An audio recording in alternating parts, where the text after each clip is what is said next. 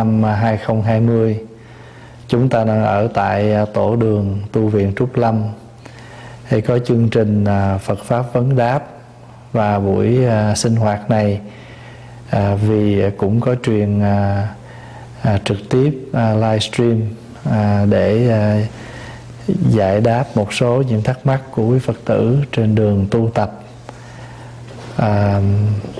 trước hết Pháp Hòa xin được kính thăm sức khỏe đại chúng và cảm ơn đại chúng đã theo dõi những chương trình à, tu học mỗi ngày ở tại tu viện. À, đặc biệt là trong thời gian chúng ta đang ở trong cái hoàn cảnh là à, bệnh dịch. Và vì vậy chúng ta đều à, phần lớn là ở nhà. Rồi à, chúng ta dùng cái thời gian đó để chúng ta tu tập nhờ vậy mà chúng ta được gặp nhau mỗi ngày. À, dù không có thay mặt nhưng mà chúng ta đã rất gần với nhau trong cái tâm niệm tu tập. Thì xin à, kính thăm tất cả quý phật tử và chúng ta bắt đầu buổi à, à, vấn đáp tối hôm nay.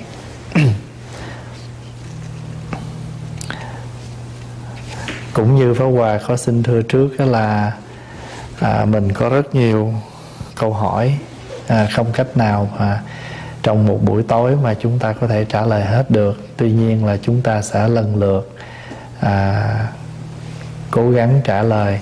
Nếu quý vị nào chưa thấy câu hỏi mình trả lời thì xin quý vị hoan hỷ chờ. Có những câu hỏi khi đọc xong Pháp Hòa thấy nó hơi à, riêng biệt hoặc là không cần thiết phải à, à, public. À, thì Pháp Hòa sẽ trả lời trực tiếp với quý vị tuy nhiên cũng quý vị cũng biết là mỗi ngày pháp hòa rất là nhiều việc. À, mặc dù bây giờ được có một cái là ở nhà thôi chứ còn công việc thì rất là nhiều. Từ sáng tới tối à, phải có tổng cộng là 4 buổi sinh hoạt hai buổi giảng và hai buổi tụng kinh.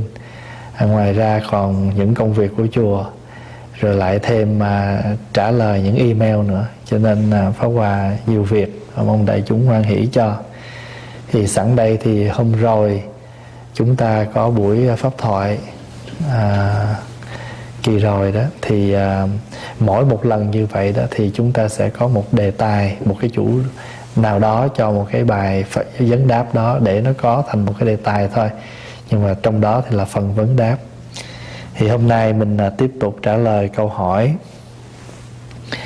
à, thầy hoan hỷ cho con xin hỏi là tính con rất kỹ khi mình đốt nhang à, bụi nhang rơi à, mỗi cuối tuần con lau à, mỗi lần lau như vậy con đội con dời lư hương. Bạn con nói con làm như vậy không tốt dời lư hương nhiều à, như vậy làm cho gia đình con không được yên. Con cảm ơn thầy cho con lời dạy. Cái câu hỏi này bây giờ ra đây Phó Hòa đọc mới ra chữ này chứ tại vì lúc đầu là cả cả cả mấy ngày nay đọc hoài, đọc không có ra cái, tại vì không có dấu đó nên đọc tới đọc lui. Tự nhiên sao giờ ra đây cái nó giống như là ông ứng bà hành gì đọc được hết mấy chữ trong này. Mấy ngày nay là đọc hoài, đọc không ra câu hỏi này. Đại ý, nhưng mà đại ý là biết câu hỏi này là hỏi về vấn đề ờ, cái vấn đề dời cái lư hương. Thưa đại chúng ờ, ở trong cuộc sống của chúng ta đó hàng ngày chúng ta có rất nhiều việc để chúng ta làm. Đặc biệt là những cái công việc à, dọn dẹp mà có tính cách tôn kính. Thì nếu đã nói là muốn lao dọn thì tức là chúng ta phải có cái sự đụng chạm dời đổi. Nhưng mà cái quan trọng là chúng ta làm bằng cái tâm gì? Ví dụ mình đang để cái lư hương đó mình cái tâm của mình là muốn gây xáo trộn muốn gây à, rắc rối hay là mình làm bằng cái phiền não cho nên mình kéo cái lưu hương đó ra một cách rất là phiền não. Thì cái chuyện rắc rối trong gia đình không thấy mà thấy là cái tâm mình ngay lúc đó là đã thành một cái rắc rối rồi. Cho nên à, quý vị đừng có ngại là mình dời lưu hương vì cái đó là cái gì? Đó là một cái vật để chúng ta cấm cái lưu hương. Giờ mình có một cái hương thì chúng ta không biết cách nào để chúng ta giữ cái hương đó. Thì chúng ta buộc lòng phải có một cái gì đó cho nó trang nghiêm để chúng ta cắm cái hương vào. Nếu nói cho đúng thì cái đó là lư hương, bát hương, thì cái vật dụng để chúng ta cắm cây hương. Chúng ta tùy theo chúng ta tôn trọng nó. Cái bát hương là biểu tượng mà. Thành thử ra, đối với cái sự cúng kính thì chúng ta hay lấy cái bát hương làm đại diện cho tổng thể. Ví dụ như một cái một cái bàn thờ linh. Cái hình này là phụ cái lư hương mới là chính. Vậy thì chúng ta dời lư hương hay chúng ta làm gì đó bằng cái tâm cung kính thì không có gì trở ngại. Pháp Hòa, ví dụ như à, mình có khách đang ngồi ăn. Bây giờ à, ngay trước mặt khách Nó có những cái vật nó dơ Thì chúng ta buộc lòng phải lấy cái khăn để chúng ta lau. Nhưng mà trước khi chúng ta lau Chúng ta nói một tiếng à, Xin phép bác cho con được lau chỗ này một chút. Thì cái người đó rất là quan hỷ, né quan bên. Và mình dời cái ly, cái chén của vị đó lên, Mình lau cho sạch. Và sau đó mình dời lại. Thì trong cuộc sống cũng vậy thậm chí người ta đang ngồi mà về dưới chân người ta có cái rác dơ, mình tới mình xin quét cái chỗ đó cho nó sạch đi, cái mình cũng xin phép người ta tiếng. Nếu quý vị sợ để bày tỏ cung kính mà theo đúng cái cách mà chúng ta làm hương đăng đó, thì khi đến bàn thờ chúng ta làm hương đăng quét dọn, thì cái việc đầu tiên là chúng ta chấp tay, chúng ta xá bàn thờ một cái xá đó là gì? Đó là kính chào là xin phép cho con được làm cái công việc của con. Bây giờ ở trong chùa một cái vị chịu trách nhiệm hương đăng mà quét bàn thờ hương đăng là phải lau quét bàn thờ. Mà lau quét bàn thờ mà không được sạch chừa cái chỗ bụi dơ đó thì tự nhiên cái vị mà lớn mà kiểm soát đó sẽ quở cái vị à, chịu trách nhiệm hương đăng đó là làm việc không có cẩn thận làm việc không có hết lòng. Bây giờ chúng ta quét nhà là chúng ta cũng phải lấy cái chổi chúng ta đưa vào những cái cái gầm giường, gầm tủ để làm gì? Để chúng ta môi rác ra. Thì đã nói là dọn dẹp thì phải cho sạch sẽ. Và tùy theo cái tâm của chúng ta trong khi chúng ta làm. Để chúng ta không phạm một cái, để chúng ta cảm thấy là mình mắc cái lỗi vậy đó. Cho nên ở đây nói tóm lại là tất cả đều tùy vào cái tâm của mình nếu chúng ta dừng ở cái chuyện gọi là đừng dời lư hương một năm chỉ được dời một lần vào cái ngày đưa ông táo thôi Thấy không? thì cái lư hương đó sẽ rất là dơ và nhìn cái bàn thờ không có được sạch sẽ trang nghiêm. Người ta thắp hương nó có nhiều loại hương. Ví dụ người Việt Nam mình người Trung Hoa và các nước xài hương á, thì cái hương nó có cái chân cho nên buộc lòng phải có chỗ cắm. Có những loại hương nó không có chân thì mình phải để vào cái bình trầm thì lâu lâu mình cũng phải vớt, bớt ra, nhưng phải nhớ là chừa là cái tro mịn ở trong đó. Tại vì những cái hương không có chân, nó cần một cái loại tro mịn của hương để nó cháy được trong khi mình thả cái cái và cái hương khoanh, hương vòng đó xuống. Bây giờ mình quét sạch mình xanh, chừa lại cát không? Thành thử khi thả cái hương vào nó không cháy là vì cái cát là một cái cái chất uh, uh, nặng nó không thể nào làm nó cháy được cái hương đó. Cho nên chính cái người làm hương đăng cũng phải hiểu được mình đang quét cái loại lư hương nào. Mình múc cho ra thì cũng phải biết là lư hương này dùng để làm gì. Nếu đã là để xài là các loại trầm các loại nhân khoanh các loại hương mà không có chân, thì tự phải hiểu rằng khi múc bớt ra phải chừa cái tro mịn lại để mà người ta còn có thể thả nhang khác vào người ta thắp. Làm rồi xong rồi, không có chừa gì hết, để cát không hoặc là cái hương trống trơn người ta bỏ cái cái nhang khoanh vô, tắt mất. Không có cái cái độ để mà đôn cái cái cái khoanh nó cái nhang nó lên cho nó cháy. Thật ra ở đây chúng ta muốn nói là việc làm gì chúng ta? Chúng ta phải có chánh niệm, phải có chánh niệm trong khi chúng ta làm. Dù là một cái việc rất nhỏ như là chúng ta quét bàn thờ, thì ngay cái việc quét bàn thờ thôi, ngay cái việc múc cái tro ra thôi, mình hiểu được một cái cái tâm tư của chúng ta trong cái sự tu tập. Thí dụ mình quét bàn thờ thường là phải rút chân nhang trước, rồi mới quét lư hương, rồi mới lau lư hương, rồi mới tới quét bàn thờ tới cầm cái chổi quét bàn thờ xong bắt đầu mới rút nhang. Thì rút nhang thì cho bụi nó phải bớt nó phải rơi ra nữa. Có phải là mình nó mất công cho mình không? Mà ngay cái việc làm nhỏ đó thôi cái người đứng bên ngoài người ta nhìn vô ta thấy là rất là không có cái sự sắp xếp. Cho việc mình làm rồi cái thứ hai khi mà chúng ta thấy bụi nhiều rồi chúng ta phải có một cái khăn uh, uh, uh, chúng ta à, xịt vào đó một tí nước chỉ cho nó có cái độ ẩm để khi chúng ta đưa vào cái mặt bàn thờ bụi nó không bay. Chúng ta quét được chỗ này mà bụi nó bay chỗ khác thì cũng thế thôi. Cho nên đối với trong nhà chùa đó một cái vị xuất gia đó mà chịu khó à, để tâm từng một cái việc nhỏ xin lỗi đại chúng là cái người đó mà ra ngoài họ có sống đi nữa họ có làm thầy người ta đi nữa họ cũng rất là tinh tế trong cái công việc dạy chúng, trong cái công việc mà tự bản thân họ tu tập, vì cái đó nó nói lên được cái cái nội công tu tập của mình ở cái mức chánh niệm.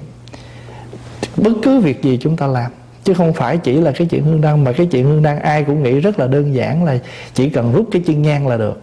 Nhưng mà không, nó phải có một sự sắp xếp như thế nào để nó nói lên được đời sống tu tập của chúng ta. Có một sự ngăn nắp, có một cái sự à, gọi là là là là, là chánh niệm. Ờ, từ cái chuyện làm hương đăng rất nhỏ cho đến cái việc xuống tới nhà bếp mình luộc một miếng rau mình nấu một miếng thức ăn nó đều thể hiện cái cái tâm tư của mình có mặt ở trong cái giây phút làm việc đó không?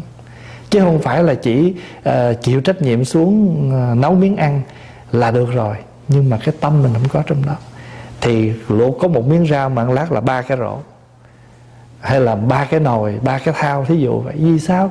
Vì chúng ta không có cái sự sắp xếp trong chánh niệm. Trở đây thì sẵn dịp Phật Hòa cũng thưa như vậy.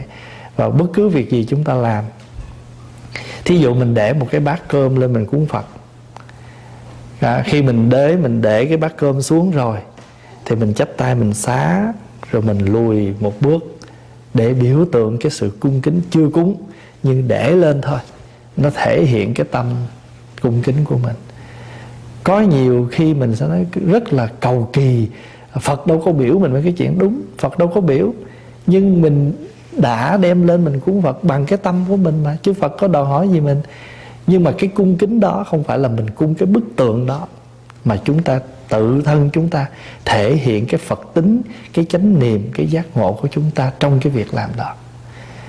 Khách tới nhà, khách hoàn toàn không có một cái cái cái đặc để gì đối với chúng ta nhưng tự chúng ta phải biết quý trọng khách để người khách ngồi đó mà uống một chung trà ăn một miếng bánh mà thấy cái sự trân trọng của chúng ta. Cho cái việc làm ở đây à, đứng trên cái mặt à, gọi là tục đế đó là tục đế đó. Chúng ta làm bằng cái cái cái gọi là đối đãi đó mời mọc cúng kính đó là, là tục đế. Relative truth. Nhưng mà cái chân đế là nó thể hiện cái tâm tu của mình ở trong cái việc đó cho nên tại sao chúng ta gọi là nhị đế dung thông một việc làm gì chúng ta? Dù đó là hình là một hình thức là một cái sự. Nhưng nếu chúng ta có cái cái cái cái cái, um, cái đạo lý cái tâm ở trong đó thì ngay nơi việc làm nhỏ đó người ta đã thấy được cái sự tu tập của mình. Mà không phải là mình màu mè là hay là mình là gọi là đóng kịch cho người ta thấy. Không thí dụ quý vị nhìn một cái vị cầm mà chấp cái tay xá phật là mình hiểu được cái người này, cái tâm họ như thế nào. Thì ví dụ khi mình đã chấp tay xá, thì cái cái cái cái đầu của mình nó phải đi theo cái tay. Chứ không phải là cái tay thì xá mà cái đầu ngước lên về, nó không bày tỏ, nó chỉ là một hình thức. Cho cái người mà xá chào một vị khác, một vị ờ, hòa thượng, một vị tôn túc cũng vậy chấp tay thì tay xá đầu phải xá theo. Cái đó nó mới gọi là cung kính chứ không phải là chúng ta xá mà nói theo ở trong triều đình là, là nịnh thần nhìn người khác uh, uh, cúi mà đầu không cúi. Cho nên ngày xưa có một ông tới xá lại lục tổ đầu không sát lục tổ nói nếu mà lại mà đầu không xá thì đầu không có sát đất thì chi đừng đừng lại ông mới nói tôi tụng ba ngàn bộ pháp hoa rồi. Ý ông nói là ông tu nhiều đó. Lục tổ mới nói khi mê á thì bị pháp hoa độ. Khi ngộ là độ pháp hoa. À, khi mình mình mình tụng ba ngàn bộ kinh nhưng mà mình hoàn toàn bị những cái hình những cái số lượng tụng đó nó lôi cái cái con người mình và cuối cùng mình không thâm nhập được cái pháp hoa tam muội là cái chánh định của pháp hoa. Thấy sống được với phật tánh của mình mà mình bị một cái bộ kinh đó nó làm cho cái bản ngã mình cao lên. Cho nên mình học phật cũng vậy á. Mình học phật để mà mình chuyển hóa cái tâm mình chứ không phải mình học phật để mà mình tăng trưởng cái cái sự ờ, uh, tự cao tự đại của mình để đi chỉ trích người này để phê phán người kia. Mà chúng ta học Phật để tự chúng ta phản chiếu để chúng ta tự sửa tự rèn luyện bản thân chúng ta. Mà khi chúng ta tự rèn tự sửa được rồi thì chiều lúc mình không cần nói gì hết. Người khác nhìn mình người ta cũng có thể học được một bài học ở trong đó. Cho nên là trong một cái đạo lý nhỏ thôi thắp một cây hương um, rút một cái chân nhang và quét bàn thờ. Nhưng nó đều thể hiện cái tâm tu của chúng ta trong đó. Cho nên những người thầy hay để ý người đệ tử cắm cây hương thỉnh một tiếng chuông để một cái cái chén cơm xuống sắp một đôi đũa. Nó đều nói lên cái cái tâm của người đó có mặt trong cái khi mà làm hay không. Vì cái chính yếu của người tu là gì? Đó là sống có chánh niệm sống có tỉnh thức và ý thức rất rõ mỗi việc làm của chúng ta đang làm.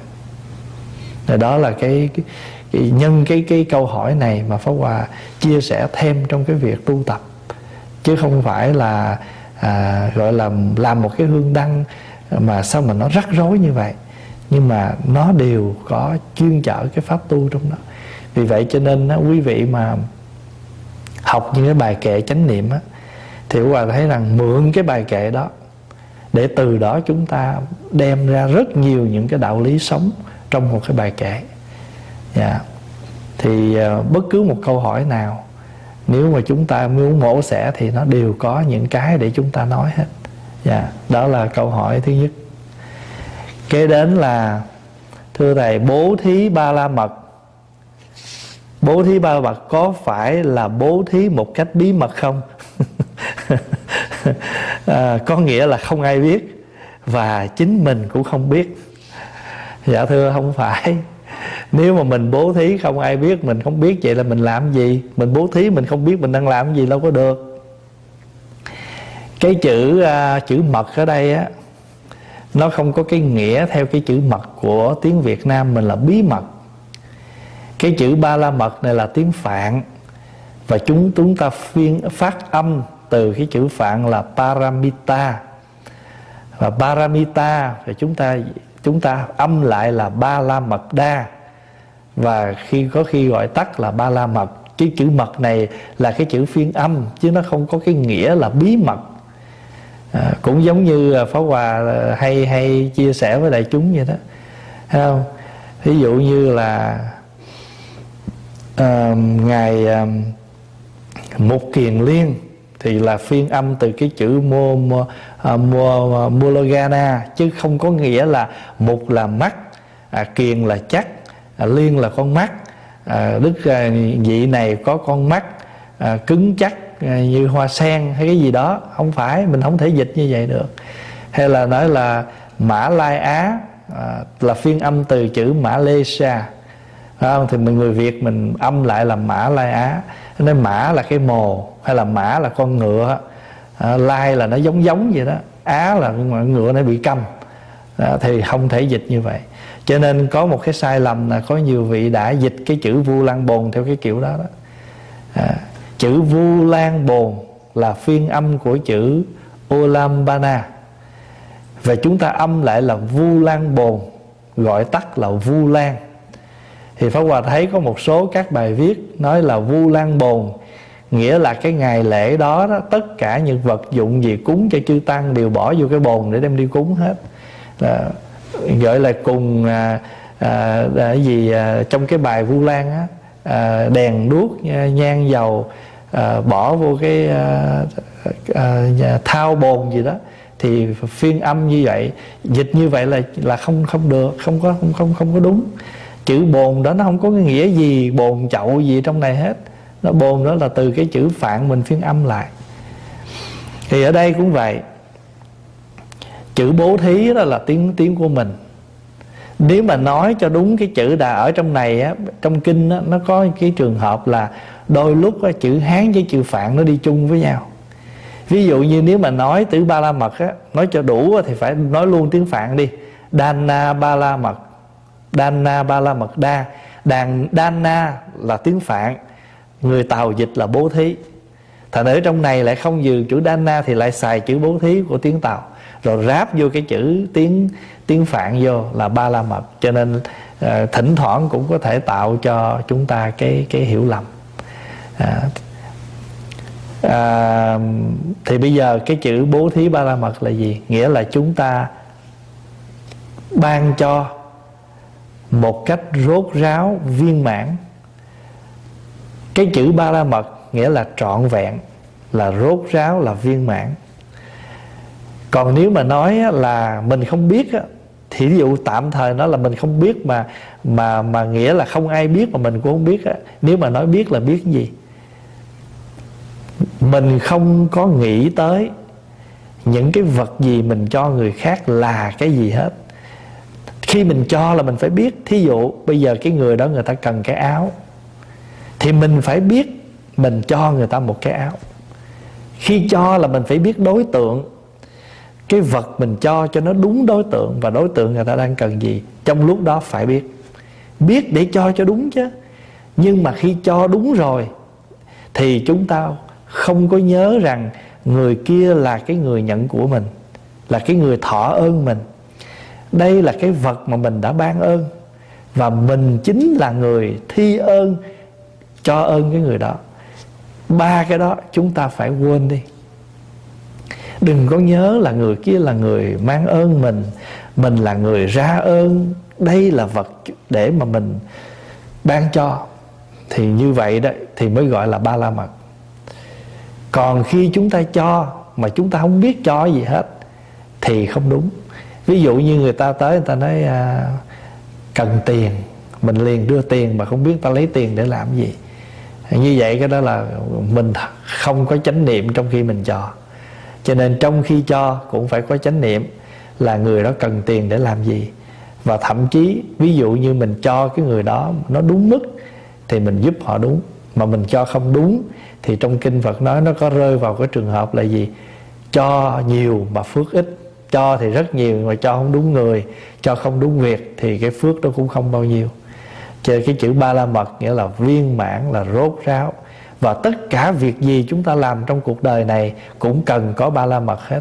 Không phải chỉ bố thí không. Ví dụ như mình à, à, tinh tấn cũng tinh tấn ba la mật. Nghĩa là siêng năng một cách viên mãn rốt ráo. Vì siêng là mình được chứ có gì đâu phải tính toán. Ví dụ mình siêng học thì là mình biết được nhiều thứ. Còn mình lười thì mình không biết gì hết thì mình đã siêng năng trong sự tu tập thì là cho bản thân mình chứ cho ai đâu mà phải gọi là ngồi đó à, tính đếm đông đo. Cho nên tất cả việc làm về chúng ta nếu chúng ta làm một cách trọn vẹn tới cái chỗ cùng tột thì đều gọi là ba la mật hết. Ví dụ mình siêng năng mà nửa chừng không có viên mãn thì cũng chưa gọi là ba la mật. Mình nhẫn nhục mà chưa đến cái chỗ rốt ráo viên mãn để mình với người đó chấm dứt mọi một cái oan kết đi thì cũng chưa gọi là nhẫn nhục ba la mật. Thiền định mà chúng ta uh, chập chờn chập chờn đến khi nào mình bất cứ giây phút nào mình cũng ở trong chánh niệm thì cái đó gọi là thiền ba la mật. Cho nên chữ ba la mật là một cái chữ uh, một cái danh từ phật học rất là uh, thiêng liêng và có thể nói rằng người học phật mà học Phật sâu sắc hay là hiểu biết về nhiều giáo lý thì đều biết cái chữ ba la mật là gì hết. Vì vậy mà các ngài thường không dịch cái chữ này.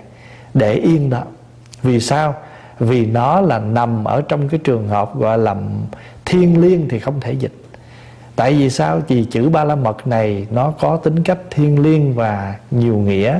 Cho nên ngài huyền trang có đề nghị là không có những chữ trong phật học chúng ta đừng dịch để yên đó để nó mang cái tính chất thiên liêng.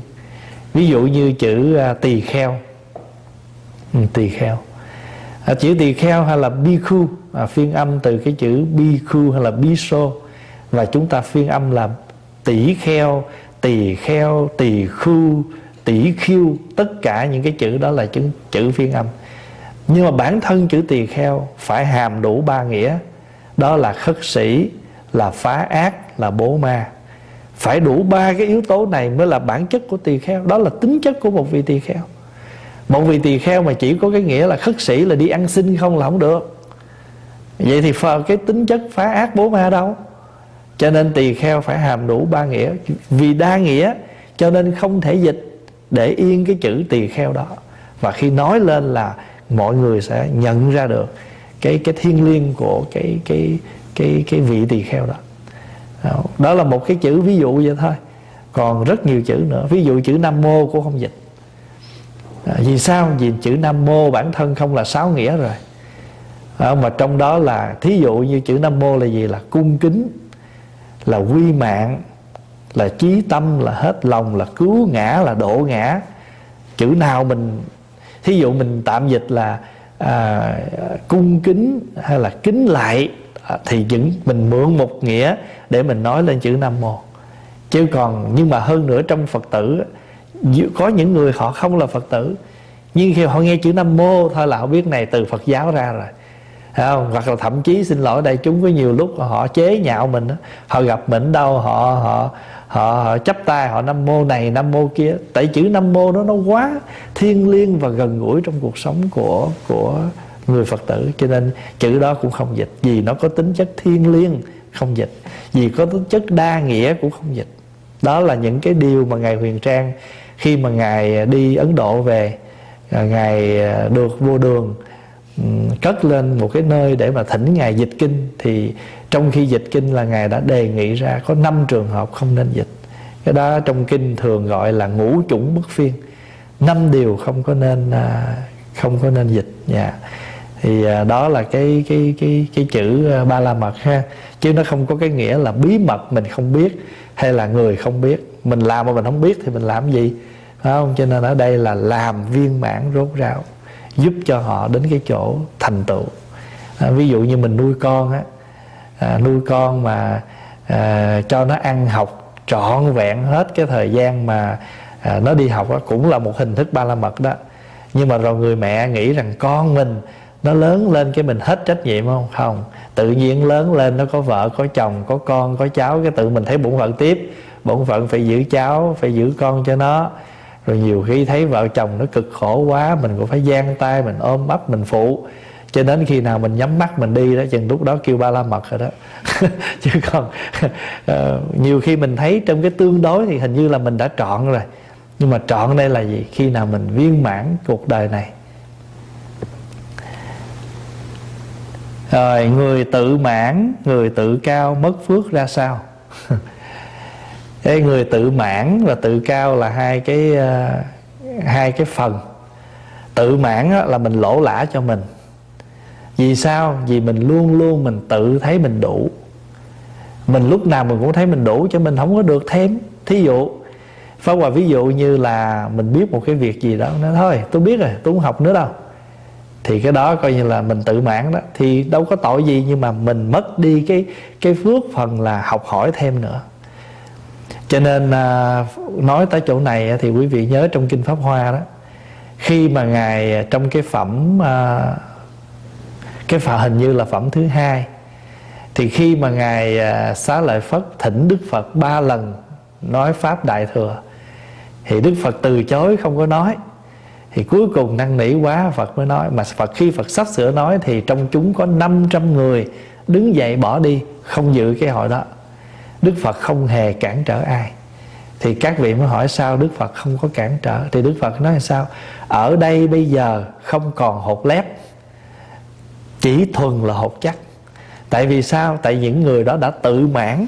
Mà người tự mãn thì mình có giữ họ lại Thì chỉ để phiền cho họ Mà cản trở mình thở ra người tự mãn thì tự mình lỗ lã cho mình. Nếu mà mình tự mãn ở cái mặt tích cực ví dụ mình làm một cái việc gì đó mình thấy thôi vậy được rồi.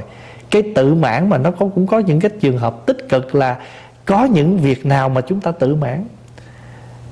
Thí dụ như giờ mình à, mình à, sống cuộc sống mình lớn tuổi rồi bây giờ không còn cần phải bon chen gì nhiều nữa. Mình lo cho con cái xong rồi con cái lớn có thể tự lo. Bây giờ mình có đi làm chút đỉnh để, gọi là, duy trì sự sống có chút ít để giúp đỡ người, không cần bôn ba nữa, thì cái đó cũng một hình thức tự mạng ở cái mặt tích cực vì mình biết được cái tuổi tác của mình. Thời gian của mình không còn bao lâu nữa. Chúng ta nên tự mãn với cái vật chất thế gian và bây giờ hướng tâm vào cái chuyện tu tập nội phát triển nội tâm tâm linh. Thì cái trường hợp nó khác còn nếu mà ở cái trường hợp mà người sống đời mà lúc nào cũng thấy là mình không cần học của ai nữa hết á mình coi như là số một rồi thì cái hình thức đó là tự mạng. Thì chẳng phải tổn phước nếu mà nói phước á tổn phước là phước ở chỗ nào? Có phước được học mà không chịu học. Rồi đó cái trường hợp đó. Nhưng mà nó vẫn nhẹ hơn cái tự cao. À, tự cao tự đại á thì à, thật ra tự cao là một hình thức mạng một hình thức ngã mạng nhưng mà đứng trên phương diện đại thừa đó thì ngã mạng nó có bảy loại. Nhưng pháp hòa gom à, ờ, ờ, nói ba thôi vì ba cái này là ba cái quan trọng. Một á là mình cho mình bằng người ta. Hai là mình cho mình hơn người ta. Ba là mình tự ti mình nghĩ mình thấp hơn người ta. Thì trong kinh phật nói là tự mãn hơn thua bằng. Quý vị muốn đọc cái bài kệ này thì mở lại cái bài kinh tuổi trẻ và hạnh phúc mặc cảm hơn thua bằng. Cả ba điều rối rắm. Ba mạng đã vượt rồi tâm không còn khuynh động. Tại vì khi cái tâm của chúng ta còn khuynh động là gì? Mình đi tới đâu? Thôi thôi tôi không dám đi tới, đi tới chỗ đó đâu. Người ta cao sang quý phái lắm mình tới chỗ đó làm gì? Đó là tự ti mặc cảm. Cái thằng đó làm sao nó bằng được tôi? Đó là mình cho mình hơn người ta rồi lúc nào cái tâm mình nó cũng đi so sánh với người ta hết. Rồi coi cái thứ ba là gì?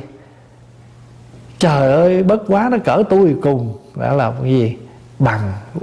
Cho nên trong kinh đó thí dụ như trường hợp á mình mà nghĩ hơn người ta đó thì trong kinh gọi là quá mạng. Tức là mạng là ngã rồi mình nghĩ mình hơn người ta gọi là mạng quá mạng. Đó, cho nên là khi người nào còn ôm bắp những cái hình thức mạng này, tâm không bao giờ yên đi tới đâu thì cũng nhút nhát, mặc cảm, tự ti, tâm cũng không thoải mái. Mà quý vị để ý, mình vậy đó, mình làm cho người khác cũng không thoải mái nữa. Người ta muốn mình tới chơi cho thoải mái mà mình cứ như vậy, cái người ta cũng cũng có cái cái cái cái cái phiền với mình. Hoặc là bây giờ mình đi tới đâu, mình nhìn ai, mình cũng coi người ta rẻ bất quá là cỡ mình thì cái tâm mình cũng yên lúc nào trong lòng mình nó nó cũng có giấy lên khởi lên những cái so sánh. Cho nên mà cái tệ nữa là mình coi thường người khác. Là mình đẩy người khác xuống mình chê bai người ta thì chính này đó là mình đã mất cái phước. À, đó. thành nữ ra cuộc sống của chúng ta đó ai cũng có những cái hay.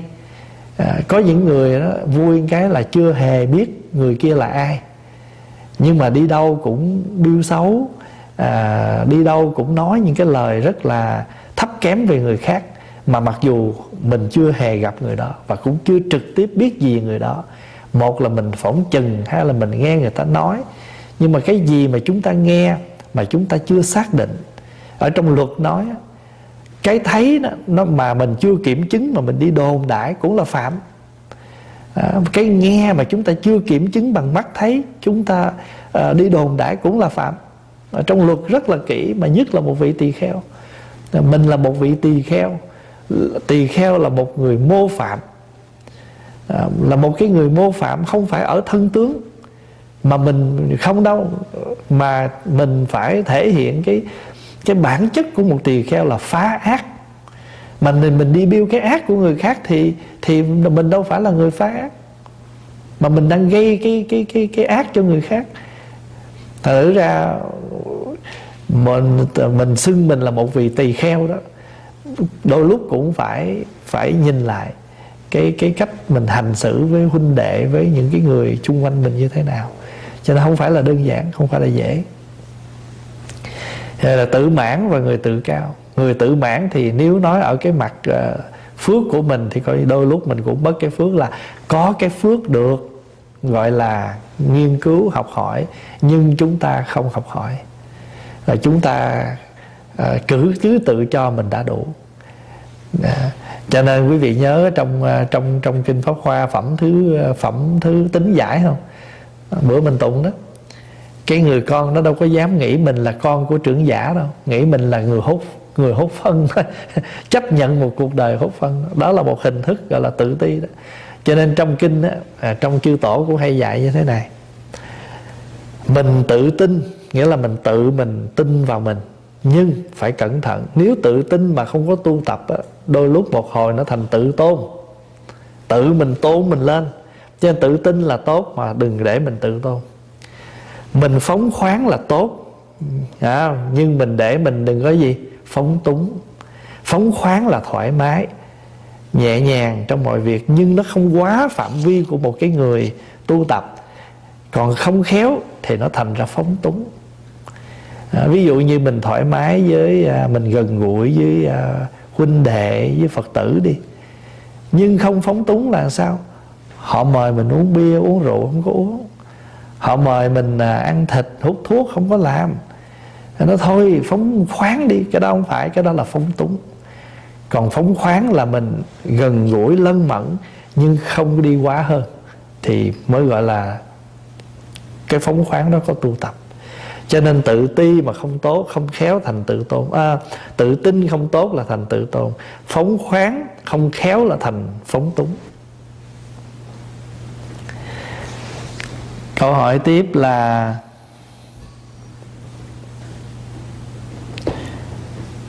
à, đại dịch à, đại dịch à, qua đại dịch này có phải là cộng nghiệp không? Mặc dù dịch này do con người tạo ra thì à, dù là bệnh dịch hay là dù là thiên tai tự nhiên tất cả không ngoài cái cái cái nghiệp của chúng sanh. Và cái nghiệp đó thì nó có biệt nghiệp nó có cộng nghiệp. Phong Hòa ví dụ Mỗi một con người chúng ta ai cũng có cái biệt nghiệp. Và có những người biệt nghiệp sống. Thí dụ à, trong một ngôi nhà, Biệt nghiệp của mấy đứa con á, Là thích xả rác. Biệt nghiệp của người mẹ đó thì làm biến dọn dẹp. Biệt nghiệp của người cha đó Thì hay à, càm ràm. Thành nữ ra mỗi người trong một căn nhà đó Họ sống bằng cái biệt nghiệp của họ. Người mẹ đã lười dọn dẹp rồi Mà gặp con thì hay xả rác. Rồi ba thì ông già, Ông đụng đâu là ông la đó, Cho nên rồi tự nhiên nó tạo ra một cái không khí trong gia đình. Mỗi người tung cái biệt nghiệp của mình là nó làm một cái nghiệp chung. Cái gia đình là rác đầy dãy mà cộng thêm không có không khí an lành. Thì cái xã hội này cũng vậy. Mỗi người chúng ta sống bằng cái biệt nghiệp của mình. Rồi chúng ta gom những cái biệt nghiệp đó trở thành một cái nghiệp chung mà chúng ta đang cộng hưởng. Phước nó cũng có cộng hưởng. Nghiệp nó cũng có cái cộng hưởng. Ví dụ bây giờ à, xin phép đại chúng ví dụ bây giờ á, mình à, quý vị đặt ra một câu hỏi rồi à, pháp hòa chia sẻ trong cái khả năng hiểu biết của pháp hòa. Thì mình à, quý thầy trẻ chịu khó làm những cái chương trình này giúp cho pháp hòa. Thì đây là chúng ta đang cộng hưởng cái phước do cái cơ hội này mà mọi người cùng không mất cái thời gian mình ở nhà, mà mình đã dùng, đã tận dụng cái thời gian này để chúng ta bồi dưỡng cái cái cái đời sống tâm linh của mình, bồi dưỡng cái trí tuệ hiểu biết của mình, thì đây là cái phước mà chúng ta đang cộng hưởng. Nhưng mà bù lại nếu mà chúng ta không làm những cái chương trình này đi, thì bây giờ quý vị ở nhà không biết làm gì thì mỗi người sẽ sống theo cái tùy nghiệp của mình. Thành thử ra cái đó là bất cứ cái hình thức tai họa nào xảy ra đều tùy vào cái nghiệp. Và bất cứ một cái phước nào nó xảy ra chung nó cũng tùy vào cái phước của chúng sanh. À, phước của cái cái vùng ở đó. Thì chúng ta gọi là cộng nghiệp hay là biệt nghiệp. À, à, à, Ờ, có phước thì cũng có những cái cái phước riêng của mỗi người và phước chung của tất cả. Ví dụ như à, một người cha sống rất là tốt ở trong hãng cho nên à, cuối tuần nào hãng cũng tặng cho một cái bánh to đem về. Thì mấy người con vợ đâu có làm gì đâu nhưng mà đem về là chia sẻ cái bánh đó là cộng phước vì nhờ cái phước riêng của người cha được mọi người thương quý. Ví dụ vậy đó à, khi cúng cô hồn ngoài muối gạo thì có cúng cái gì khác được không? Và cúng xong rồi thì đồ cúng đó nên làm thế nào? Cái này kỳ trước và trả lời rồi. Đó là khi mà mình à, cúng cô hồn á mình có thể cúng bất cứ cái gì chứ không nhất thiết phải là muối gạo. Vì chúng ta cúng muối gạo là vì chúng ta là người Việt Nam. Chỉ duy nhất có dân tộc Việt Nam cúng cô hồn muối gạo vì người Việt Nam là sống bằng gạo nước nhưng mà quý vị qua bên tàu quý vị không hề thấy trên cái bàn thờ cúng cô hồn có gì muối gạo ạ. À. tại vì sao? Tại vì người tàu ăn bánh bao. Không có bữa cúng nào của người tàu thiếu bánh bao. Rồi bây giờ mình nói theo cái dân tộc ờ, nước Việt Nam mình nói theo từng vùng nha. Người miền Tây á mỗi một lần cúng dỗ á, là không thể thiếu bánh ít. Hồi nhỏ là Pháp Hòa thích à, bánh ít nhân dừa lắm rất là trong có cái dỗ để mà được ăn bánh ít nhân dừa. Pháp Hòa nói một cái biểu tượng thôi chứ còn có nhiều cái nữa. Rồi mà ra tới ngoài trung là sẽ có bánh ít lá gai. Thí dụ vậy ra tới ngoài bắc là có bánh gì nữa đó? Thì à, bánh chưng hay là à, oảng gì đó thì mỗi một cái vùng người ta người ta ăn cái món bánh nào thì người ta cúng cái món bánh đó. Giống như câu chuyện bánh chưng bánh dày vậy đó đó là cái bánh thuần túy của người việt. Để nói lên là người, khi mà vua hùng giải thích đó, người dân của chúng ta là làm ruộng để có gạo, có nếp, thì hãy lấy cái gì mà chúng ta thu hoạch được để mà chúng ta làm ra thức ăn để tạ ơn trời đất. Cho nên làm cái bánh tròn với bánh vuông để tượng trưng cho đất trời để tạ ơn đất trời đã che chở, đã giúp đỡ cho chúng ta có được cái thu hoạch này. Và chính những cái thu hoạch này từ đất trời mà ra, thì hôm nay làm nên món bánh để cảm tạ đất trời. Đó là cái ý. Cho nên người việt mình ăn cái gì thì chúng ta cúng cái này. Ví dụ bây giờ qua xứ mỹ rồi, quý vị cũng không cần phải búi gạo nữa. Thí dụ, nếu muốn thì có cũng những cái món tây họ, người mỹ họ thích, pizza rồi vậy đó, mình cúng họ còn tại vì mình là người việt cho nên mình quen cái cách cúng rồi lúc nào cũng phải có cơm. À, mà, mà rồi cái mình người việt mình ăn đũa thì mình cúng đũa thấy không? Chứ có bao giờ mà thấy mà rồi người cúng mà đem quên đem đôi đũa lên đâu cái nó cúng thiếu không có thiếu. Không có đũa thì lấy muỗng lấy nĩa. Tại mình người việt mình ăn đũa thôi chứ mình cúng cho ấn độ chẳng cần đũa. À, tại vì họ ăn bóc không à. à đó, để ra quý vị nhớ vậy đó cúng là cái tâm của mình mình mình mình mình ăn như thế nào đời sống mình thế nào mình cúng cái đó. Ở dưới miền tây á, người ta ở trước cửa nhà người ta có trồng bông trang bông vạn thọ. Cho nên những cái ngày rằm mùng một nhiều khi không cần ra chợ mua bông gì hết trơn người ta hái cái cái bông trang vô người ta để trong cái chén nước ta để bằng thờ người ta cúng cũng được nữa đó rồi thậm chí quý vị biết ở nhà ta có bông mồng gà đó. Ta cắt bông mồng gà vô người ta cúng có vị mới nói, không có được cúng mồng gà. Hỏi, sao vậy? Tại cái tên của nó, cái tên nó chứ mắt mới cái bóng. Nhưng mà mình thì có cái quan niệm như vậy. Chứ ở chùa đây cũng vậy, pháp hòa cũng chẳng cử cúng chuối. Ai muốn đem gì cúng lên cũng được hết cái tâm của người ta. Nhưng mà à, thường thì ông bà mình hồi xưa thì không có cho mang những cái cái nãy chuối già lên cúng. Cúng là cúng chuối sim thôi vì chú già cái dáng nó thô cho nên các vị không cho cúng. À, thì à, cái đó là tùy tâm của mình. Ở xứ này thì hoàn toàn chỉ à, chú già thôi chứ làm gì có chú sim.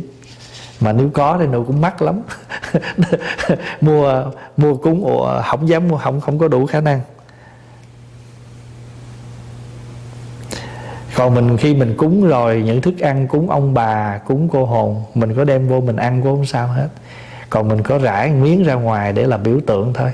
Còn những thức ăn quý vị cứ hâm lên ăn bình thường.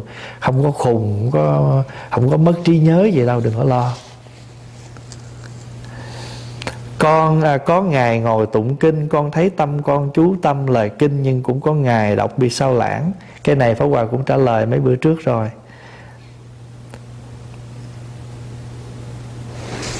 À, hiện con đang ở nhà thuê và muốn thỉnh một vị Phật để thờ trong nhà.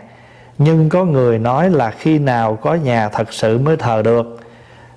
Còn đang ở thuê thì không thờ được liệu có đúng không? À, thứ hai là con muốn thờ Phật Di Đà có được không? Hay phải theo bổn mạng hay duyên gì mới thờ được?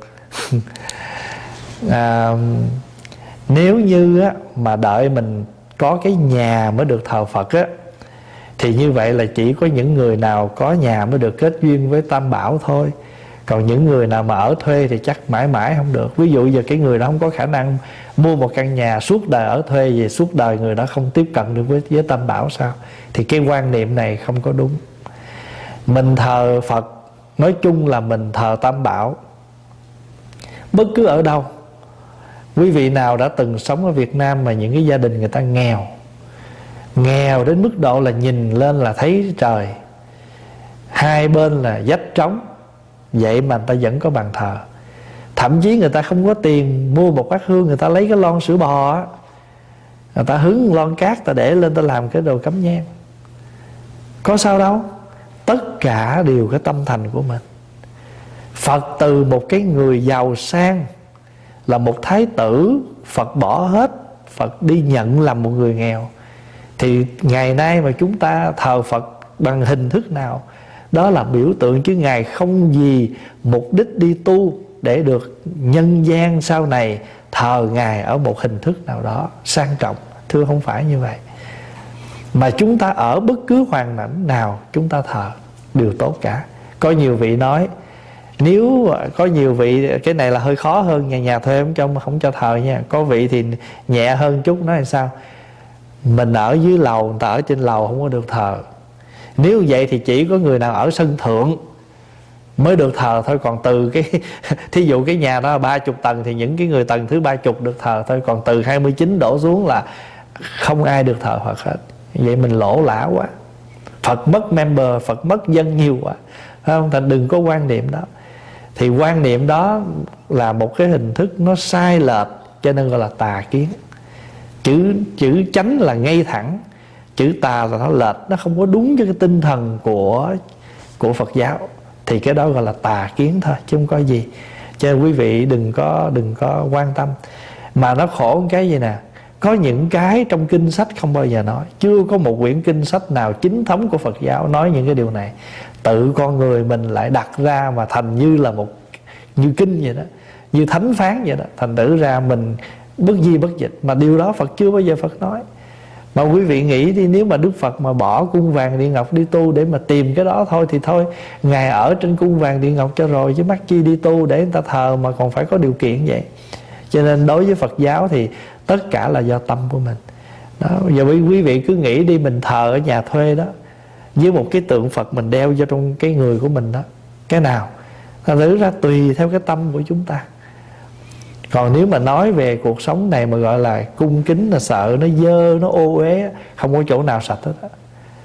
con người mình đem cái tượng phật chở nhỏ trong người mình suốt ngày đó, sạch không? Mình đi làm mồ hôi, mồ kê không? Rồi thậm chí có những người có mồ hôi, nó thật sự nó hôi nữa chứ không phải là bình thường nữa. Phật cũng chịu trận ở trong đó với mình thôi. Tất cả đều là tùy vào cái cái lòng tâm của mình thôi chứ không có gì hết. Còn thờ phật cũng vậy, mình chọn bất cứ một đức phật nào mình có duyên. Phật Di Đà cũng được Phật Thích Ca cũng được Đức Quan Âm cũng được. Không có cần phải coi bổn mạng Duyên gì hết á. Cái duyên là cái duyên tam bảo Duyên Phật, duyên Pháp, duyên Tăng. Chúng ta quy kính tam bảo Thờ Phật để tưởng nhớ cái ơn của Phật Học cái hạnh của Phật Và phát cái nguyện tu theo hạnh Phật. Đó là mục đích của người thờ Phật. Trước hết là mình cảm nhận được cái ân đức của Phật à, đã gieo cho chúng ta bằng những cái lời dạy của ngài. Thứ hai là chúng ta phát nguyện học theo hạnh phật. Để chúng ta sống như phật. Mà hơn nữa cái hình phật có trong nhà là một biểu tượng. Nếu như rủi mình cái nhà mình nó không có một cái hoàn cảnh để mình đặt một cái bàn thờ thì chúng ta cứ thỉnh một bức tranh của phật về chúng ta để trong nhà. Rồi chúng ta hàng ngày đi tới đi ngang chúng ta xá cũng được. Hoặc là chúng ta mỗi khi nhìn thấy hình phật là một sự nhắc nhở cho mình. Điều tốt hết. À, thờ á, nghĩa là chúng ta cung kính. Còn cái hình thức như thế nào là tùy.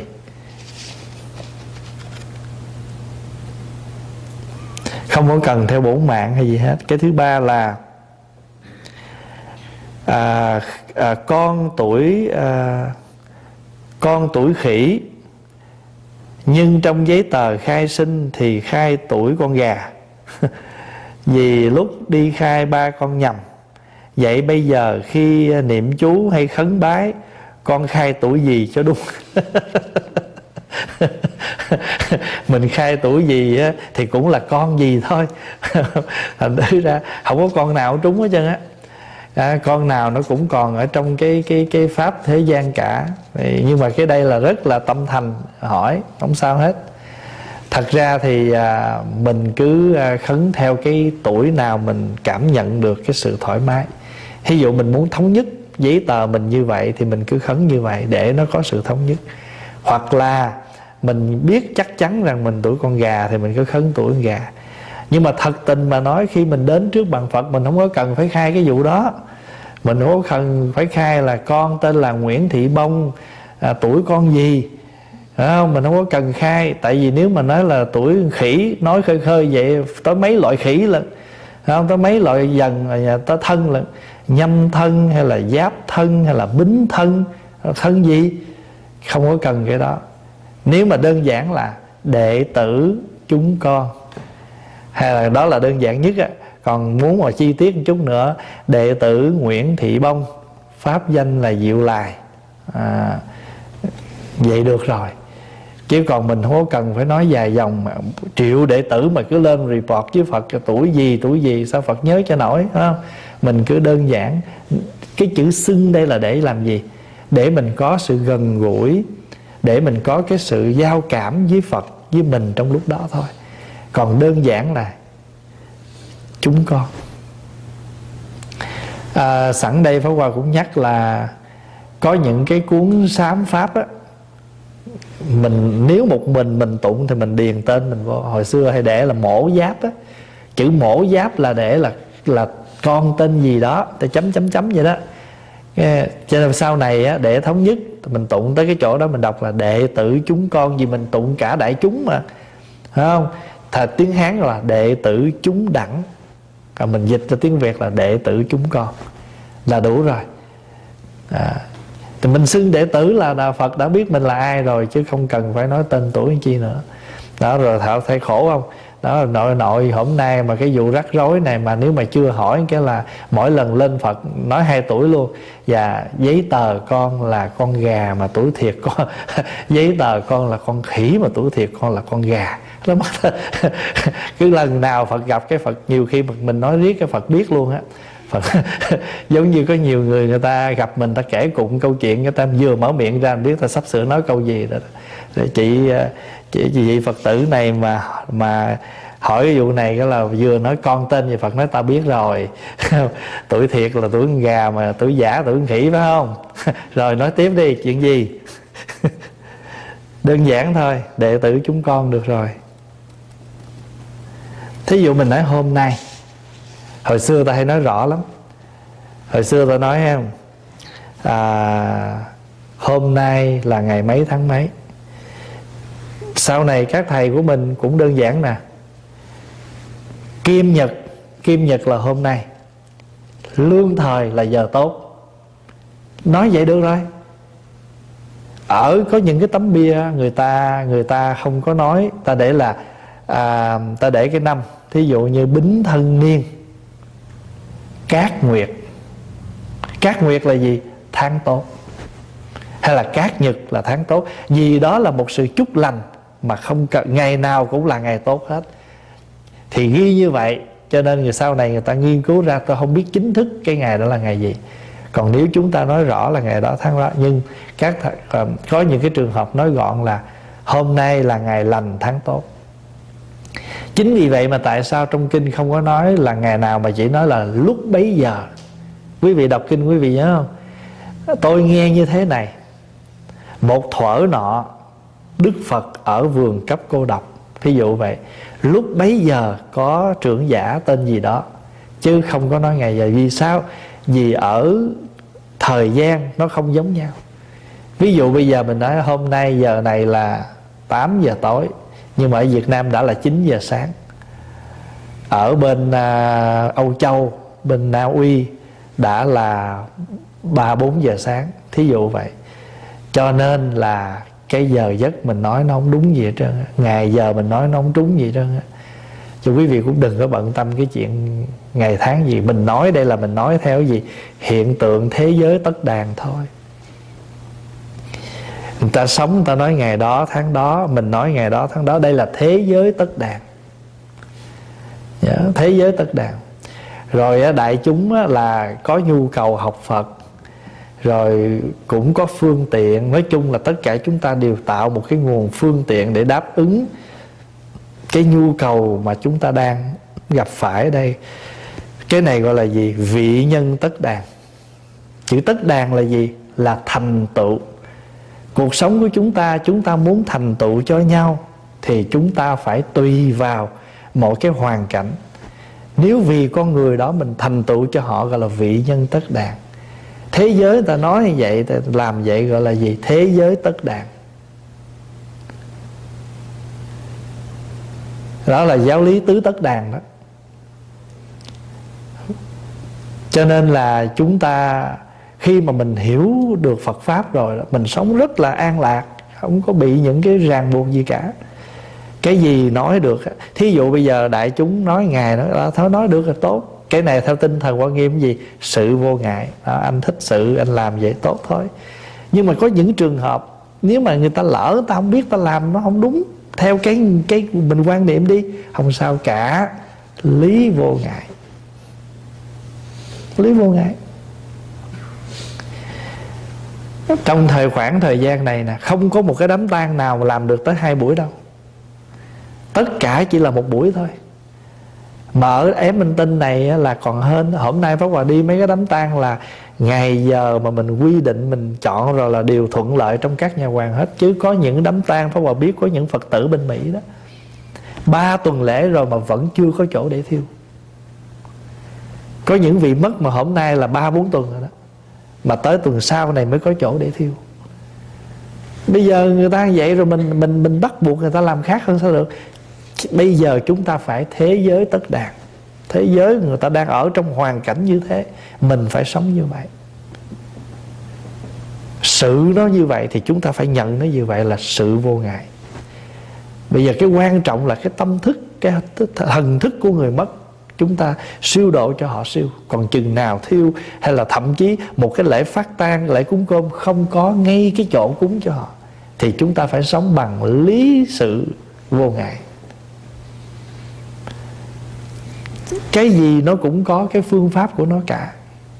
Cái quan trọng là cái nội tâm, cái nguồn tâm của chúng ta đã lưu xuất việc đó bằng cái gì. Cái đó mới quan trọng thậm chí bây giờ là trong cái mùa dịch này là có những phật tử người ta phát tâm người ta quy y. Mà giờ ta không thể tới chùa được để quy. Mình có thể quy y cho người ta qua một hình thức uh, livestream cũng được nữa. Tại sao? Vì họ nghe cái lời nói của mình. Họ phát tâm họ hướng về Phật để họ nương tựa tam bảo trong cái giây phút này. Nhưng mình đợi là phải đợi đi tôi có mặt rồi tôi chứng minh cho cái chuyện đó. Rồi thí dụ vân vân, được. Không phải là quý vị sai, nhưng biết mình còn đủ thời cơ để chờ một cái dịp như vậy. Khi mà một người người ta đang phát tâm, nương tựa tâm bảo, hay là những người người ta đang ở một cái hoàn cảnh rất là khó khăn. Có những à, vị à, đang bị bệnh à, covid 19 này gửi thư về chùa, con đang mắc cái bệnh này.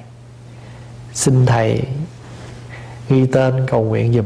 Pháp qua không hề biết quý vị là ai, Nhưng quý vị đã hướng tâm về với Tam Bảo Là quý vị đã thành rồi. Và mọi người vì tâm nguyện Cầu nguyện cho quý vị. Cho nên Mình à, Mình làm sao mình có thể dung thông? Và thế giới này có thể liên lạc với thế giới kia? Hồi xưa mình đọc trong kinh thấy ngày một kiền liên lên những cảnh giới này những cảnh giới nọ. À, đọc kinh pháp hoa cũng vậy. Các phật khác sai thị giả tới thăm đức phật thích ca. Đức phật bạch đức thế tôn thầy con hỏi là đức thế tôn có ít não ít bệnh không? Chứ không hỏi phật. Ừ.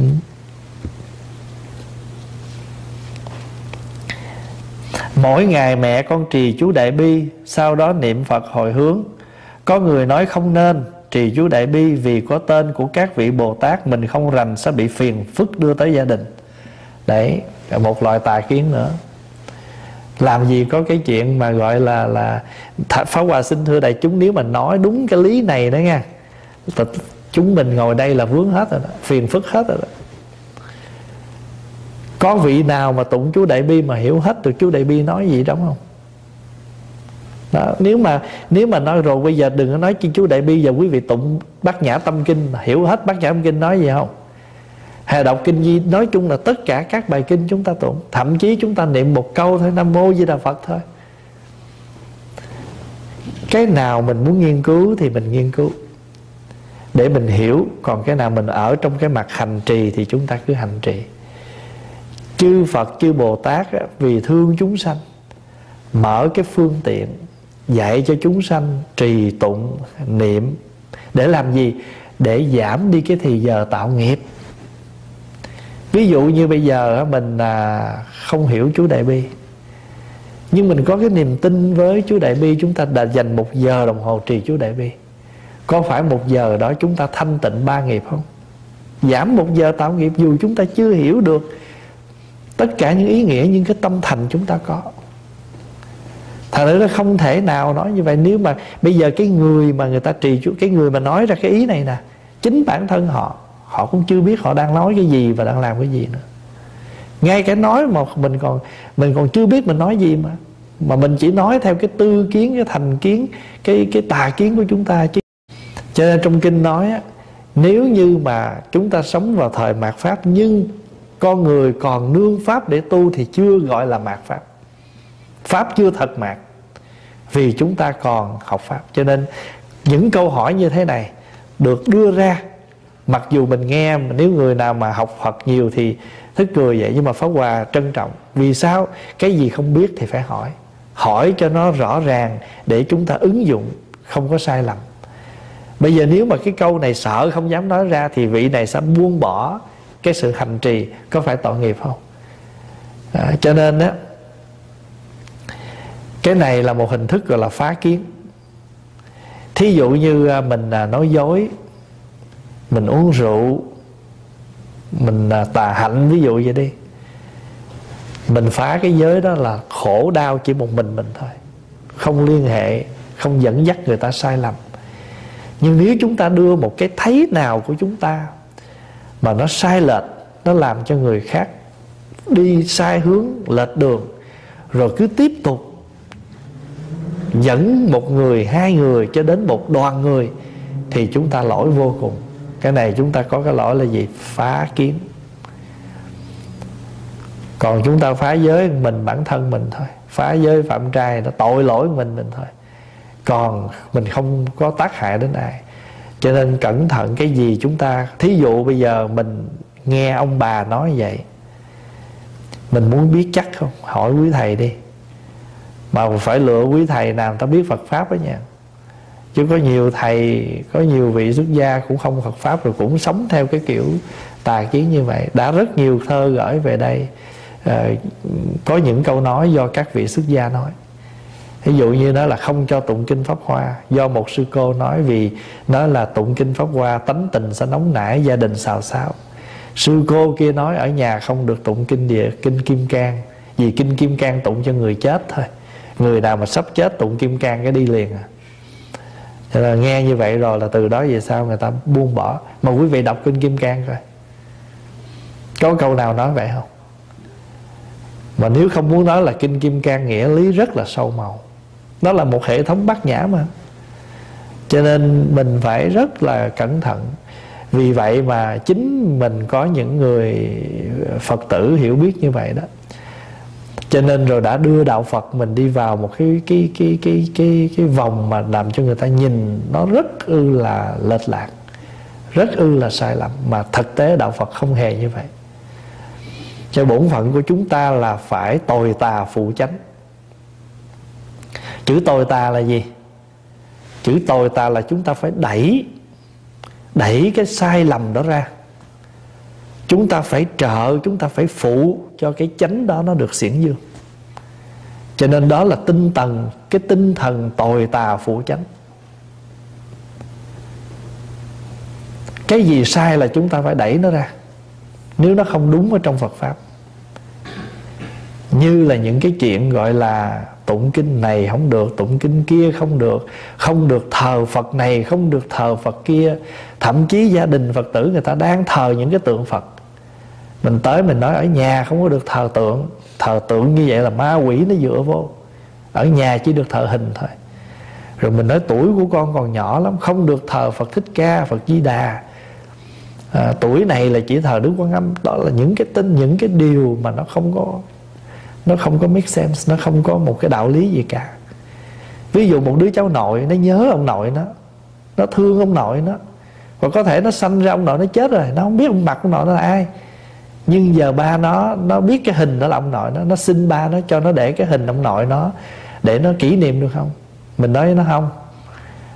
Con còn nhỏ lắm con không có được uh, uh, để cái hình ông nội. Một cái đứa nhỏ nó, nó phát tâm nó hướng về ông nội nó mình phải ủng hộ nó chứ. Tại sao mình lại lại lại không cho? Thì, thì thờ phật cũng như vậy. Một người ta muốn tụng lời lành với người ta có làm gì đâu không đúng đâu mà mình cản trở cho nên chúng ta phải có một cái tinh thần tôi ta phụ chánh. Cái gì mà nó lệch lạc, sai lầm là phải đẩy nó ra. Cái gì mà nó đúng chánh pháp thì chúng ta phải phụ trợ xiển dương để làm cho cái cái cái cái ý nghĩa của đạo Phật, cái bộ mặt của đạo Phật nó rõ ràng như vậy. Vậy dĩ nhiên dĩ nhiên là việc làm này là việc làm của tất cả những người đệ tử chúng ta, những người con Phật trước hết là các vị xuất gia có bổn phận hướng dẫn cho những người cư sĩ Phật tử hiểu biết được Phật pháp cho nó chân chính. Dù mình không phải là người học giỏi nhưng khi chúng ta đã phát tâm xuất gia rồi thì ít nhiều cái hiểu biết của chúng ta cũng phải phải có hơn một người cư sĩ rồi. Thì làm sao chúng ta có thể đi truyền bá những cái điều lệch lạc đó được? Thành thử ra à, sẵn những cái câu hỏi như vậy. Tại sao pháp hòa à, có những câu hỏi quý vị sẽ ngồi nghe quý vị chán? Tại sao đi hỏi những cái câu hỏi như vậy? Nhưng mà xin thưa là chính những cái này mà nếu không có giải quyết á, thì đạo Phật sẽ càng ngày càng bị bị bị bị mai một bị hiểu lầm. Hôm nay có một cái gia đình đó họ lên. À, xin à, mời đám tang thì hòa cũng nói bây giờ là cô làm cái đám tang này là không phải là mình làm cho chú, làm cho mình không. Mà mình đang hướng dẫn cho các con em mình. Nó sống được, nó biết được cái cội nguồn, cái văn hóa truyền thống của người Việt Nam. Cái chuyện cúng kiến không phải của đạo Phật. Đó là của dân tộc Việt Nam. Nhưng đạo Phật đã tiếp được, tiếp nhận được cái cái cái sự cúng kiến này. Và đạo Phật thổi vào cái cái cái nghi lễ cúng kiến này bằng những cái chân lý, bằng những cái đạo lý để đưa cái cái cái cái cái hình thức cúng kiến này trọn vẹn cái vừa nội dung, vừa hình thức. Hình thức là chúng ta bày một mâm cơm. Và chúng ta chở, thổi vào đó những cái nội dung gì của một cái bữa cúng cơm đó cho nên đại chúng nếu chúng ta không hiểu được cái đẹp của dân tộc thì chúng ta không bao giờ chúng ta thấy được cái hay của nó. Thí dụ như người mỹ á, họ chôn người thân họ xong thôi. Chúng ta chôn xong rồi chúng ta nhớ có ngày thanh minh. Cho nên mỗi một năm chúng ta đi tảo mộ. Thì người mỹ họ rất là surprise. Tại sao hôm nay người người việt nam người á đông đi vào trong nghĩa trang này đông đến thế? Hỏi ra mới biết ồ người á đông có một ngày đi thăm mộ. Và nói cho họ nghe cái ý nghĩa đó, họ quý vô cùng. Không mất nguồn, không mất cội. Và ngày tại sao sống chúng ta nhớ sinh nhật, chết chúng ta không nhớ ngày thằng nữa Pháp Hòa mới nói với mấy thầy á. Rồi mới nói, nếu mà mấy đứa không có hiểu đó, thì mấy đứa sẽ nói, đạo Phật không có cái này. Nhưng bổn phận của thầy phải giải thích chỉ cho mấy thầy cúng và phải giải thích cho mấy thầy nghe. Để mấy thầy thấy được cái ý nghĩa mà khi mình hiểu được ý nghĩa rồi, mình sẽ hết lòng mình làm. Mình không dừng ở cái mặt hình thức cúng đó. Mà chúng ta biết rằng khi chúng ta tổ chức một cái cúng này, chúng ta đã đưa vào trong cái buổi cúng này một cái nội dung gì? Thì khi mình bày lên trên bàn phật á, bát hương cái đèn và hai ly nước hai bên đó, hay là ba ly nước vậy đó, tùy mình đó. Ngay cái bộ mặt đầu tiên của đạo Phật thôi, ngay cái bộ mặt mà, ngay cái bàn thờ đã nói lên cái đạo lý tam vô lậu học. Hương là giới nè, nước là định nè, đèn là tuệ nè. Có phải là ngay trước này là giới định tuệ không? Bình bông là nhân nè, trái cây là quả nè thì làm sao gọi là mê tín được?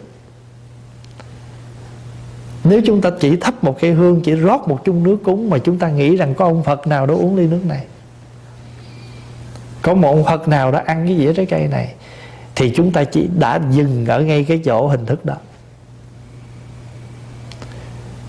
Và chúng ta sống bằng cái sự thôi. Không sao hết. Nhưng mà nó chưa ba la mật bây giờ trí tuệ ba la mật là chúng ta hiểu tại sao chúng ta thắp hương, tại sao chúng ta cúng nước, tại sao chúng ta thắp đèn. Thì ngay cái mặt cái mặt tiền của bằng phật thôi, giới định tuệ. Mà giới định tuệ là là nền tảng của đạo phật. Người muốn tu tập mà không có giới, không có định, không có tuệ. Cho nên mình có những chương trình học Phật là để phát huy cái tuệ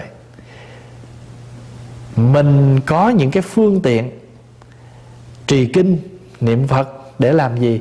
Để sống bằng cái định, để đưa cho người Phật tử cái người hành giả đó ở trong định. Về trở về được với cái định của tâm, qua những cái cái phương tiện nào đó để giúp cho họ. Và khi mà quý vị ngồi đây nè, mình ngồi mình nghe pháp mình không nói bậy nè, mình không làm bậy nè có phải là mình có giới không? Cái này gọi là gì? Khi mình học luật đó mình nhớ không? Định đạo giới. Định định cộng giới, đạo cộng giới. Trong cái định, trong cái định không nói giới mà khi chúng tâm chúng ta định là chúng ta đã có giới. Vì có phạm giới gì đâu mà không cần phải nói giới, mà trong định đã có giới gọi là định cộng giới.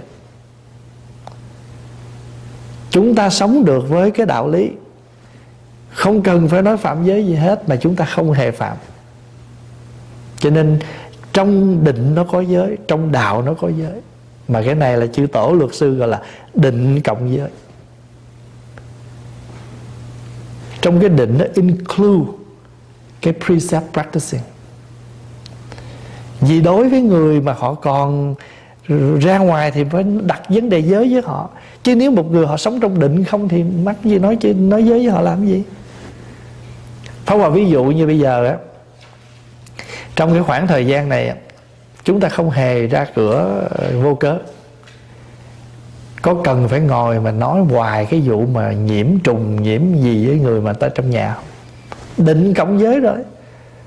Họ không vi phạm nhưng bây giờ nếu mà người nào đó mà cảm thấy trời ấm quá rồi, thôi dịch cũng bớt rồi, tôi chịu hết nổi rồi, tôi phải ra ngoài. Mà ra ngoài mà không cẩn thận nữa thì chừng đó chúng ta phải đem luật lệ ra nói. Thật thử ra, cái tinh thần của đạo phật nó vô cùng tuyệt vời, nhưng mà tại vì chúng ta không có để tâm chúng ta học, chúng ta không có để tâm phát huy những cái tuyệt vời của đạo Phật. Và chúng ta cứ nói mấy cái chuyện rất ư là negative của đạo Phật. Mà nói trật chứ phải nói đúng sao? Thời cái tinh thần tồi tà phụ chánh nó không có.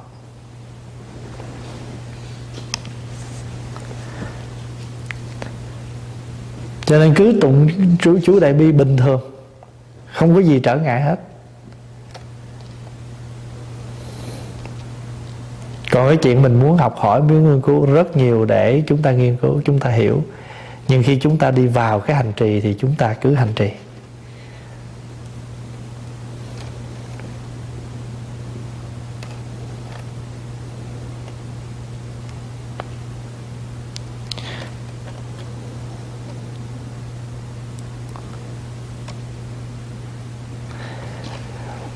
Mỗi ngày con đọc sám hối sáu căn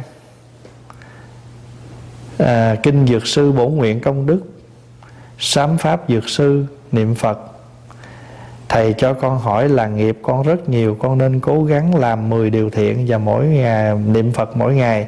Vậy con cần làm gì để giảm bớt nghiệp xấu trong quá khứ con đã làm? Thật sự ra không phải là mình tụng tùm lum kinh vậy đó.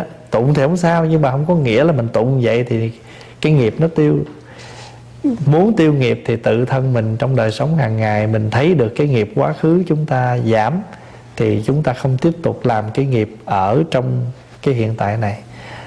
Tụng kinh à, nhiều không sao nhưng đừng nghĩ rằng mình tụng như vậy mới là đúng. Chỉ pháp hòa chỉ cần quý vị đừng có lầm vậy thôi chứ pháp hòa không có cản. Có thời gian cứ tụng. Nhưng mà cái quan trọng nữa làm sao mà chúng ta ứng dụng được cái chuyện à, xa lìa 10 cái lỗi như cái cái thập thiện vậy đó.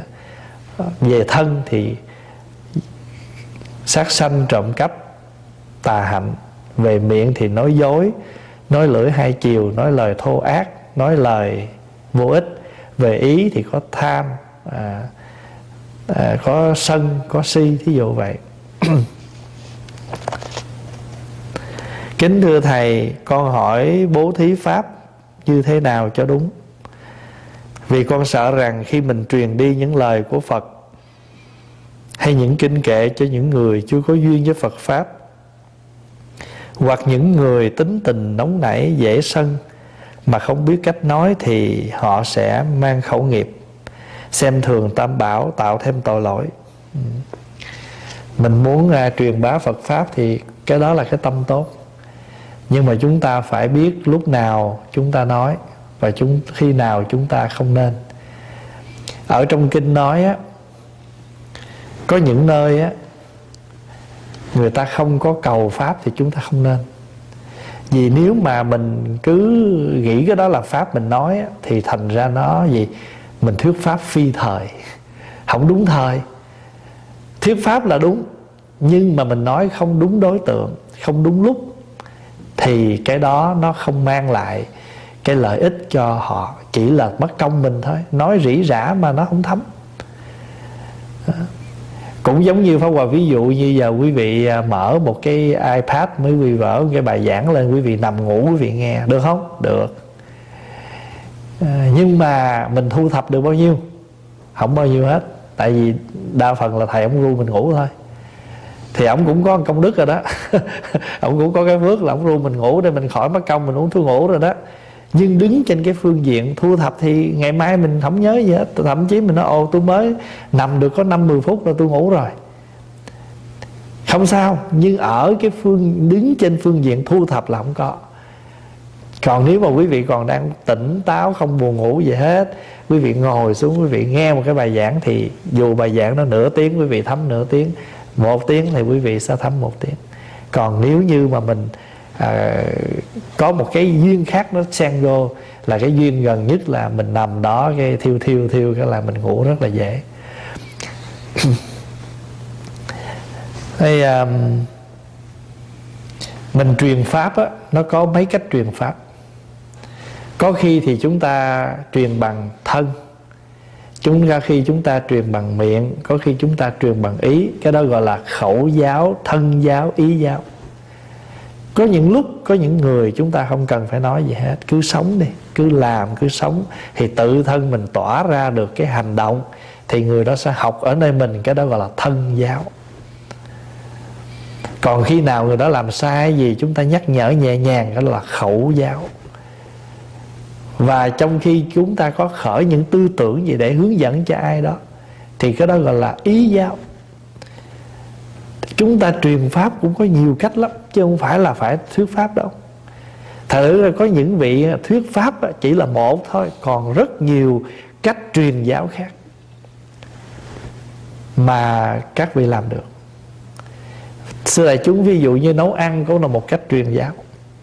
Nếu mình nấu mà người ta ăn ngon, người ta thích thì mình đã chuyển hóa được cái món ăn của người ta. Trong khi đó, người ta không hề ăn chay được. Chúng ta tạo ra những cái chương trình sinh hoạt cho trẻ em. Nó vừa vui mà nó vừa thấm nhập được cái đạo lý, cũng là truyền pháp. Mà muốn được cái này chúng ta phải học ngủ minh. Hôm trước mình học rồi đó, ngũ minh khi chúng ta tạo ra những âm thanh những cái buổi nhạc hay là những bản nhạc hay những cái hình thức mà, về nghệ thuật để cho cái người đó họ nương về với chánh pháp cái đó gọi là thanh minh. Còn chúng ta truyền bá bằng con đường thuốc men cái đó gọi là y phương minh còn nếu chúng ta thâm nhập được nội điển, chúng ta nói được những phật pháp, cái đó là nội minh. Thành thử ra trong cuộc sống này, nếu một hành giả, một sứ giả đệ tử phật muốn làm một cái người sứ giả, đều được hết, đều có cách hết.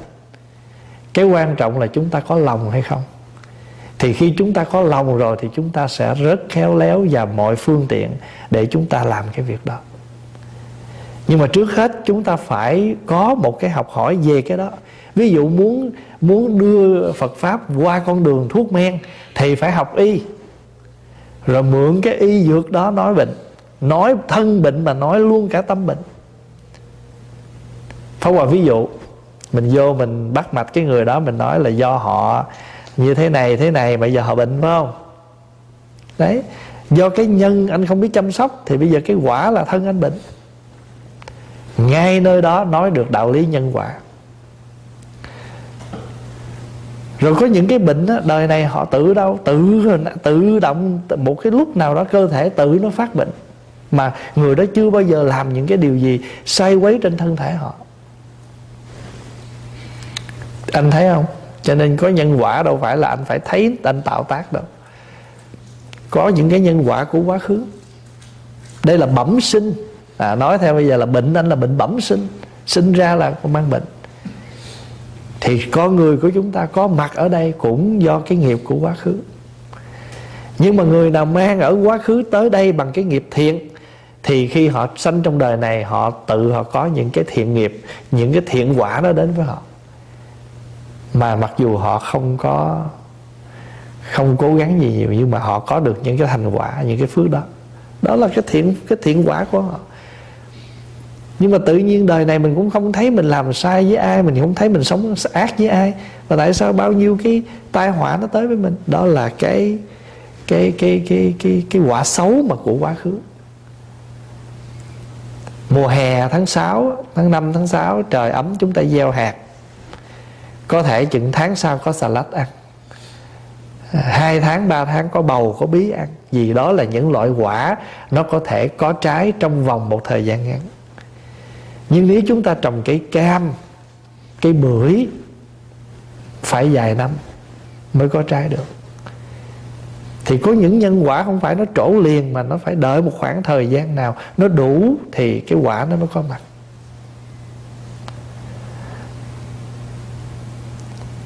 Cho nên có nhiều khi đức phật độ không được, ngài ca, ngài xá lợi phất độ không được, ngài một kiền liên độ được. Vậy mà ngài la hầu la độ được. Quý vị thấy không? Trong kinh sử mình thấy, có những người đức phật đâu có độ được. Mà rồi các vị đại đệ tử phật không độ được. Vậy mà một chú sa di chỉ có 7 tuổi độ được. Điều đó không thể nói được. Nó nói ở cái duyên phần của mỗi người, cái duyên phước của mỗi người. Và bây giờ chúng ta có duyên gặp nhau trong đời này thì chúng ta hãy làm được gì cho nhau thì cứ làm bằng cái tâm niệm thiền lành của chúng ta và đặc biệt là ai cũng là một cái cái hành giả có thể truyền pháp hết. Chúng ta truyền bằng tùy theo những cái cách nào đó. Còn hễ mà chúng ta muốn truyền về cái gì thì phải biết về cái đó. Ví dụ mình muốn nói nội minh thì phải hiểu phật pháp. Phải hiểu, phải có nội điển người đó muốn đi về con đường đó thì phải học phật pháp, phải hiểu được phật pháp mới nói được. Còn hễ mà nói công xảo minh thì nghệ thuật, tranh ảnh vẽ những bức tranh phật làm những thủ công công xảo minh. Rồi cái trường hợp đó anh học anh phát huy cái phương pháp.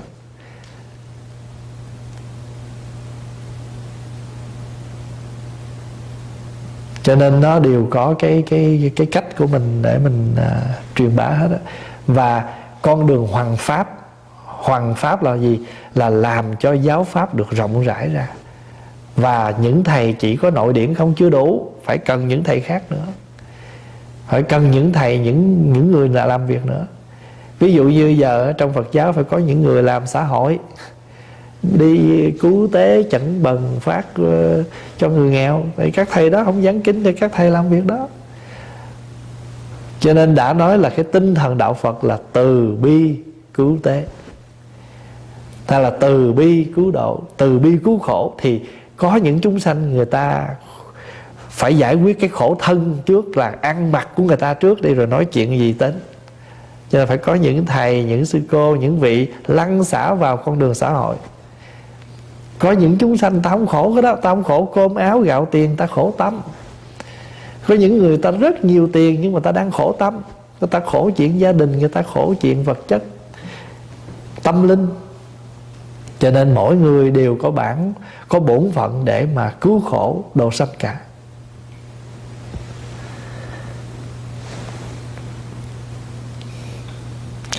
À, con là một phật tử một tháng con có hai ngày sám hối tại chùa.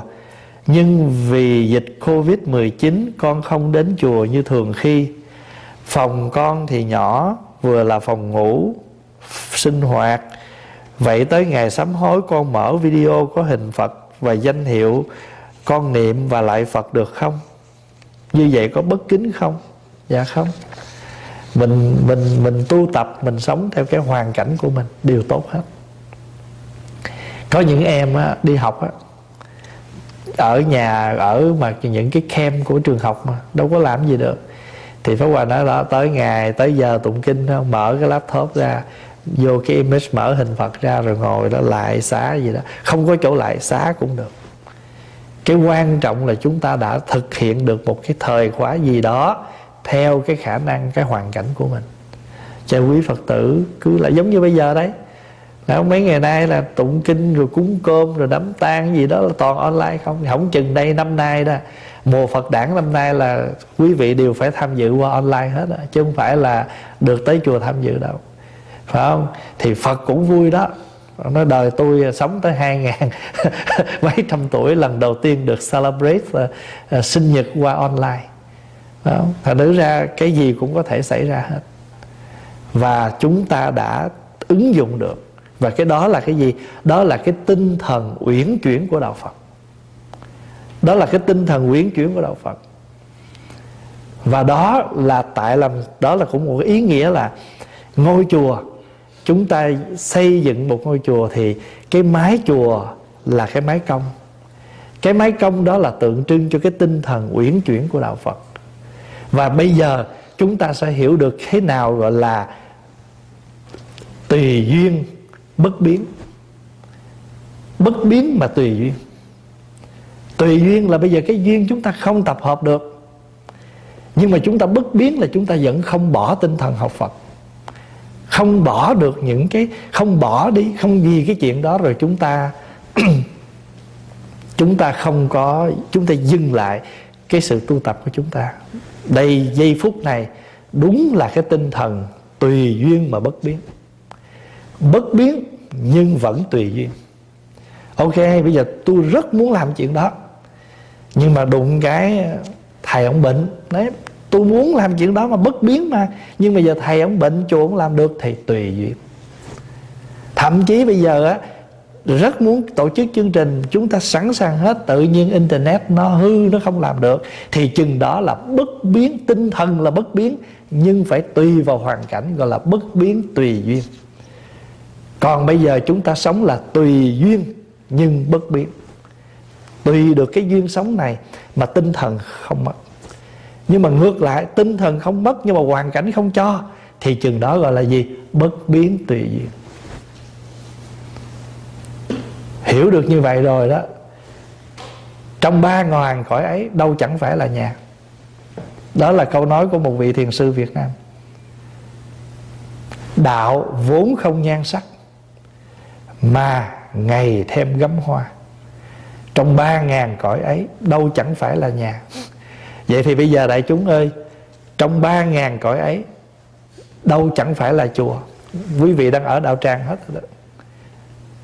Trong giờ phút này, mấy trăm người đang có mặt online đây, quý vị đang đang ở trong đạo tràng đó. Như vậy bây giờ tinh thần duy ma cật, tinh thần di ma cật đang có mặt.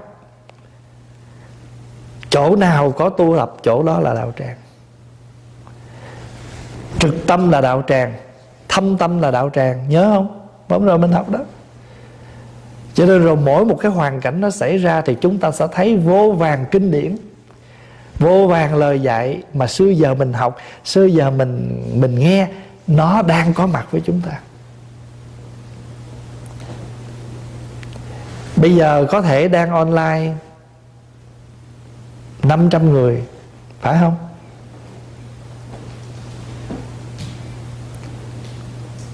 Bây giờ đang online bao nhiêu vị? 800 vị. Thì bây giờ trong Kinh Viên Ma Cật nói á 32.000 Bồ Tát ở trong một căn phòng nhỏ. Có mặt đó. Cái nhà, cái áp bạc quý vị có chút nị thôi Mà giờ quý vị đang chứa được 800 người rồi đó. Cái phòng cái phòng tổ này cái nhà tổ này nói chút xíu thôi mà 800 người đã có mặt rồi đó. Vậy thì cái này là cái cái cái có mặt đây là gì? Không phải cái space của cái phòng, mà cái không gian của tâm. Cái không gian của nội tâm. Cái phòng mình chật mà nếu mình chấp nhận cho đồng đạo của mình vô ở nhiêu cũng đủ hết.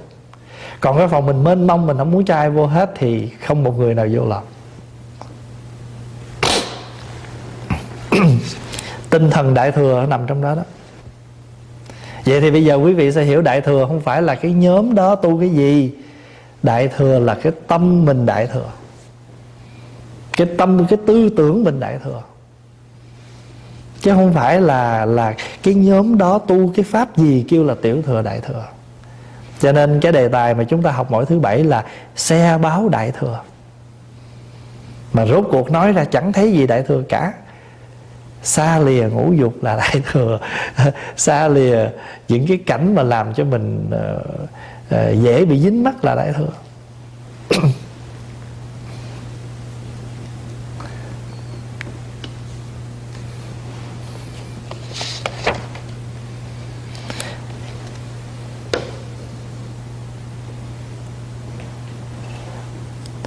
À, mình à,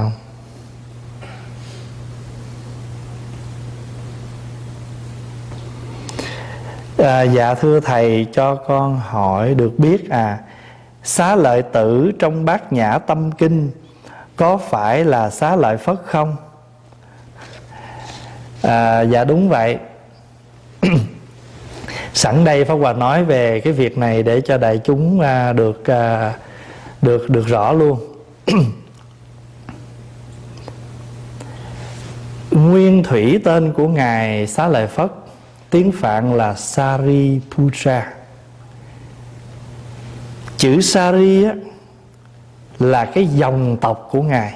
Đó là dòng Sari. Còn cái chữ Putra đó nghĩa là con trai. Tiếng Anh dịch the son of. Vậy thì nếu như trường hợp á, nếu chúng ta muốn nếu chúng ta dịch tên của ngài xá lợi phất á, chúng ta phải dịch là người con trai của dòng Sari. Vì vậy mà khi khi Đức Phật gọi xá lợi tử tử là con, vậy thì chữ tử đó là người người tàu. Đã dịch chư tổ, dịch kinh đó dịch cái chữ puja thành chữ tử. Sari là xá lợi, tử là puja. Cái chữ đó là, xá lợi tử là phản hán ráp lại phạn là xá là xá lợi, là sari hán là tử, chữ tử trong tiếng hán là con. Còn nếu mình muốn dịch cái tên của ngài nữa là người con trai, dòng tộc sari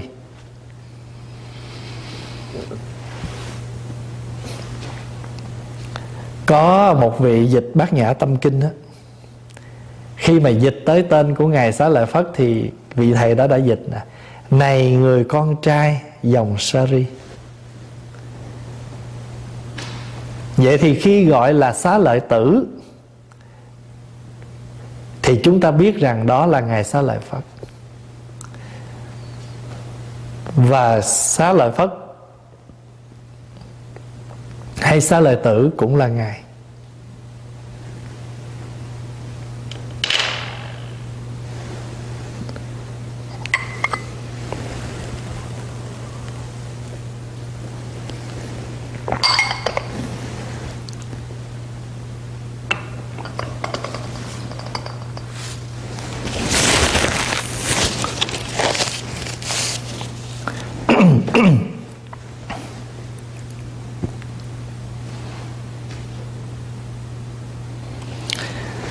Thưa Thầy, con thường nghe Pháp của Thầy. Cho con hỏi con chưa quy tam bảo Nhưng có một vị hòa thượng tạm cho con một pháp danh. Vậy con có được dùng pháp danh đó không ạ? À? Dạ muốn dùng thì cứ dùng đâu có sao. Mình muốn có bao nhiêu tên cũng được hết. Cái pháp danh là một cái cái mà chúng ta đặt ra để cho kỷ niệm cái ngày mình quy thôi. Còn cái chính là cái pháp quy cho nên à, nếu mà chị có, cô có cái pháp danh rồi, nhưng mà cô chưa có quy thì nên tìm một cái hoàng, một cái phương tiện nào đó, một cái ngày nào thuận lợi trong các chùa nào mà gần mình đó, hay là vị thầy nào mình có cảm mến đó, mà mình nghĩ là mình đủ duyên tu tập đó, thì xin vị thầy đó làm lễ quy cho mình. Hoặc là mình à, xin quy y, nhưng mình à, tôn trọng cái pháp danh mà vị hòa thượng ban cho mình thì mình cũng xin thẳng luôn là con xin giữ lại cái pháp danh này của vị hòa thượng đó cho con. Nhưng mà cái về cái cái tên thì mình muốn có bao nhiêu cũng được. Nhưng mà cái cái tinh thần chính là cái tâm mình hướng về tam bảo. Miệng mình phải nói lời quy y, tâm thức mình phải tiếp xúc với cái ý nghĩa tam bảo Phật pháp tăng đó. Thì nó mới trọn vẹn cái tinh thần quy y của một người Phật tử.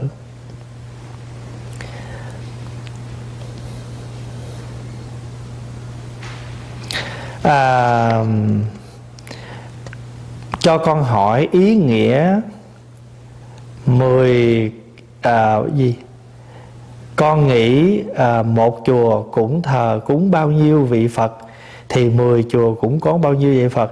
Tại sao phải đi đủ 10 chùa trong tháng giêng?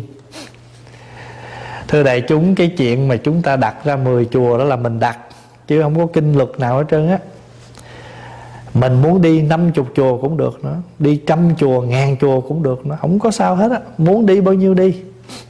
Nhưng mà tại vì bây giờ á, tổ chức một chuyến đi Thì phải quy định Một số chùa nào. Chứ bây giờ chùa quá trời chùa Mà không quy định là biết đi đâu. Thí dụ bây giờ mình nói mình quy định đi năm chùa Vì cái thời gian mình chỉ nhiêu đó thôi Thì đã quy định cái số Thì bắt đầu phải chọn chùa nào mình đi Cho nó thuận một tiếng đường. Thì con số nó chỉ là vì cái hoàn cảnh à, vì một cái cái cái hoàn cảnh vì một cái tổ chức chúng ta không thể nào làm hơn được thì 10 ở đây đó là cái mặt thực tế. Còn cái việc chúng ta thổi vào cái con số đó ý nghĩa gì là tùy mình. Phá Hòa ví dụ Bây giờ quý vị đi 10 chùa phải không? Vì trong cái tinh thần của của của Á Đông á, số 10 là chúng ta trọn vẹn lẻ thì nó chín lẻ, bảy lẻ. Thôi làm gì làm cho tới 10 tới con số thôi mà. Chúng ta muốn bao nhiêu cũng được, rồi chúng ta tùy tâm mình thổi vào đó. Cái ý nghĩa gì đó. Bây giờ phải qua ví dụ bây giờ quý vị đi 10 chùa, phải không? Ý nghĩa của nó là thập ba la mật. Hồi xưa giờ mình sống bằng lục ba la mật, giờ thêm bốn ba la mật nữa, là thập ba la mật bố thí, trì giới, nhẫn nhục, tinh tấn, thiền định, trí tuệ là sáu rồi, phải không? Bảy là gì? Phương tiện ba la mật. Tám là gì? Nguyện ba la mật. Chín là gì? Lực ba la mật. Mười là gì? Tuệ ba la mật. Phật giáo mình có thập ba la mật, chứ không phải chỉ có sáu lục ba la mật. Nhưng mà chi tiết thì là mười gọn thì à, là sáu. Tại sao mình không chọn cái khác mà chúng ta chọn thập ba la mật? Bởi vì nếu chúng đã nói là chúng ta đi thì đi 10 để biểu tượng cho cái hình ảnh là trọn đủ. Tết nhất chúng ta đi cái gì cho nó trọn đủ 10 riết nó thành một cái phong tục là gì? Đi 10 cảnh chùa. Đâu phải rằm tháng giêng không. Ông bà cha mẹ chết cũng cúng 10 cảnh chùa thôi kệ có khả năng cúng hai chục đi thêm 10 chùa nữa cho ta nhờ. À, muốn cúng trăm chùa cũng được nữa. càng nhiều càng tốt không sao hết. Nhưng thì giờ đâu đi như vậy? Đâu có ai tổ chức nổi. Cho nên chúng ta lấy số 10 làm chuẩn. Rồi bây giờ chúng ta thổi vô đó. Quý vị thổi vô đó thập thiện cũng được. Không? nhưng mà đừng thổi vô đó thập loại cô hồn thôi. À, số 10 trong Phật giáo thiếu gì? 10 hạnh phổ hiền lễ kính chư Phật, xưng tán như lai, quảng tu, cúng dường gì đó, sám hối nghiệp chướng, vân vân. Còn nếu như mà giờ mình lỡ, mình không có thời giờ, mình đi tết năm nay mình đi được năm chùa, phải không? Thổi vô đó con số năm. Ngũ giới nè, ngũ minh nè. Thiếu gì những cái số năm mà chúng ta thổi vô đó? Trời ơi, chúng phật giáo có hằng hà sa số, pháp số cho nên tùy theo mình thổi vào đó. Ví dụ mình sợ bốn phải không? Tại sao? Tại vì mình nói là sanh lão bệnh tử. Mắng gì? Mình không thích đó mình đổi lại đi. Từ bi hỷ xã tứ vô lượng tâm. Có sao đâu. Thành nữ ra tất cả là do chúng ta. Pháp Hòa đã nói từ xưa giờ đến đại chúng đó, Nếu chúng ta làm việc gì, chúng ta dừng ngay đó, Thì chúng ta kẹt ở đó.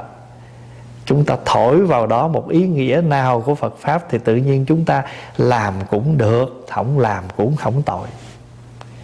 Ví dụ giờ quý vị đi được 10 cảnh chùa, phải không? Và quý vị hiểu rằng 10 cái này là tượng trưng cho Thập Ba La Mật.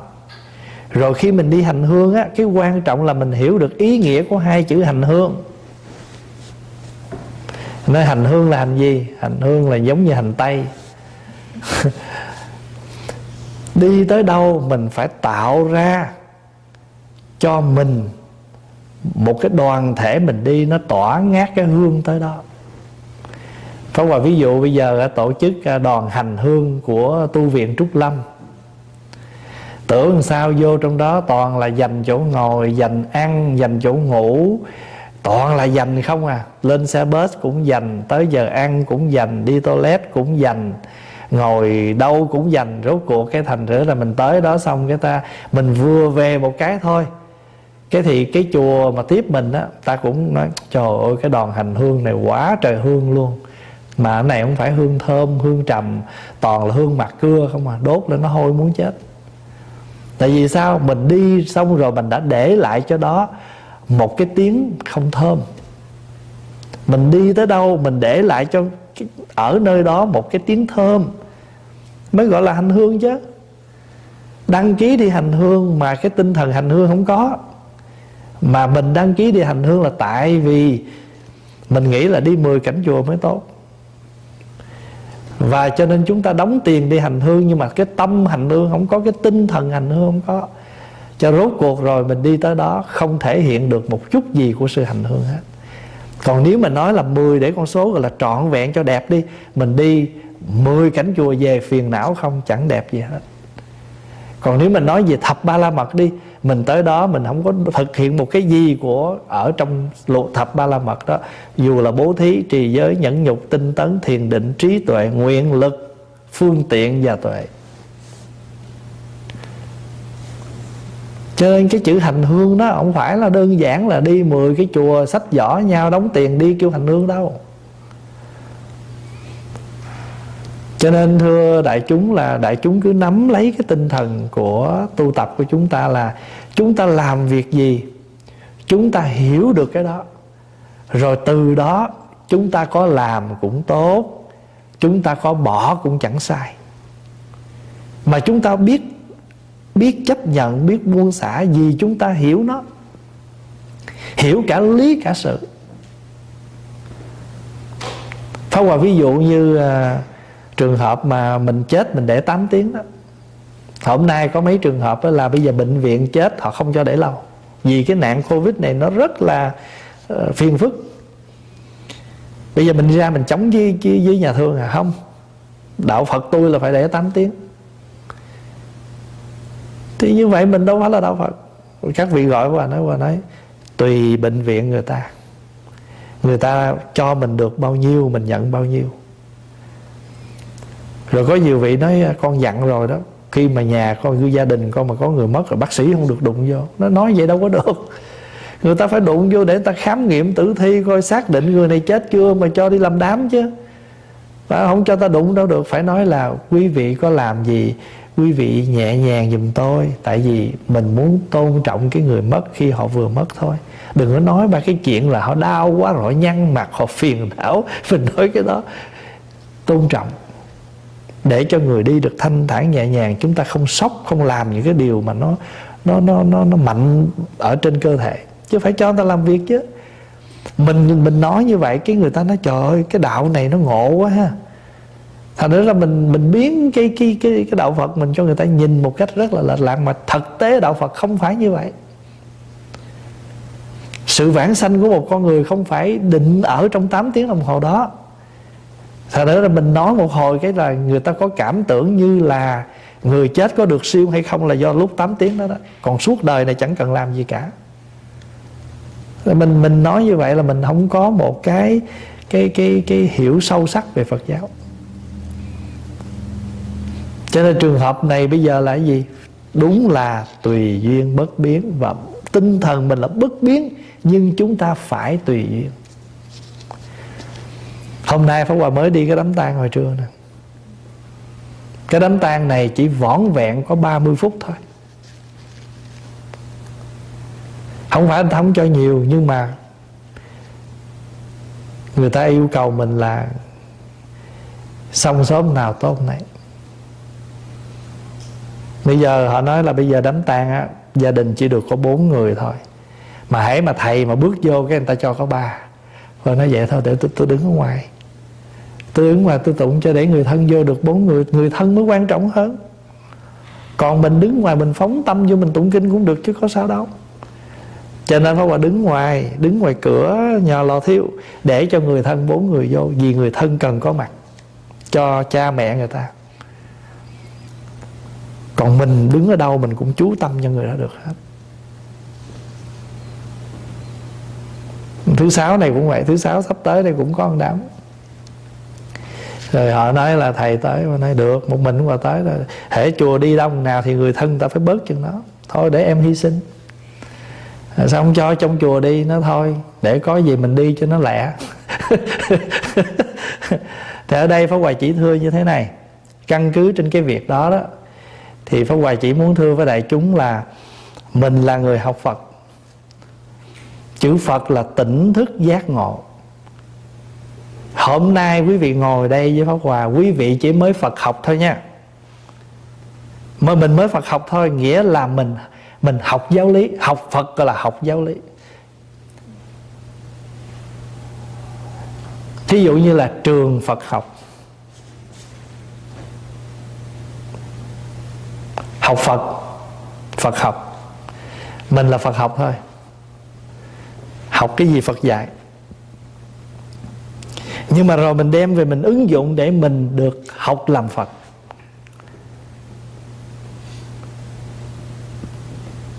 Cho hai chữ đó, Phật học và học Phật. Phật học là học giáo lý, Còn học Phật là học làm Phật. Những gì chúng ta nói, Nó là văn tự thôi. Quý vị đem về, Quý vị ứng dụng, quán chiếu tư duy.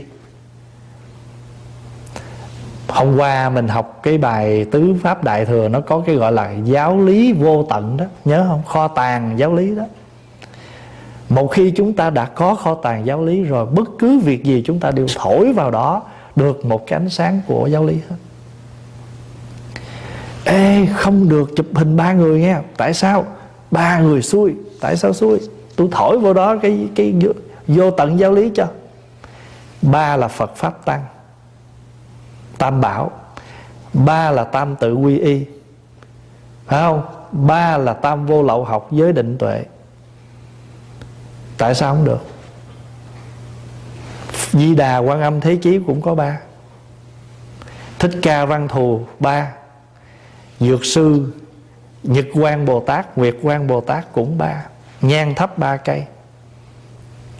Lại phật lại ba lại chị em gặp nhau, chị quẩn không? Ngồi để ăn ba hột chơi. Mặc dù ăn nguyên chén, kêu ăn ba hột à. Cơm cúng ba chén, trà rót ba chung. Việc gì chúng ta tụng, ba biến. Thế thì tại sao chúng ta cử ba? Cho anh, tại vì cái đầu anh, nó chỉ không có cái khác, toàn là cái xui không à cho anh sợ số 3 tôi toàn là hên không, tôi thổi vô đó. Mình có vô tận giáo pháp rồi, cái gì mình cũng thổi phật pháp vô được hết. Cho mình đi tới đâu? Người ta nói, ồ, đạo phật dễ thương quá, sao sống cũng được hết. Cho nên ngày ngày ngày ờ, hám sơn đi tới đâu ta cũng sống nhẹ nhàng. Hồng trần bạch lãng lưỡng thương mang. Nhẫn nhục nhu hòa thị diệu phan. Đáo xứ tùy di, duyên duyên tuế nguyệt. Đáo xứ tùy duyên duyên tuế nguyệt. Chung thân an phận độ thời quan cuộc đời này á giữa cái cái cái hồng trần là cái bụi bặm cái bạch lãng là cái sóng gió, hồng trần bạch lãng, lưỡng thương mang. Đi ở ngoài trên bờ thì bị bụi, đi xuống nước thì sóng gió, phải không? Sống ngoài đời cũng không yên. Bộ trong đạo cũng có yên đâu. Ở đâu cũng có sóng gió hết. Hồng trần bạch lãng, lưỡng thương mang. Nhưng mà món thuốc của mình là gì? Là nhẫn nhục nhu hòa thị diệu phan món thuốc của mình là món thuốc của nhẫn nhục, của nhu hòa. Là món thuốc linh diệu đó. Đáo xứ tới chỗ đó, tùy duyên. Đi tới đâu, ta biết tùy duyên tới đó, thì duyên tuế nguyệt. Ta cho sống lâu, lạng hoạn ta trảm.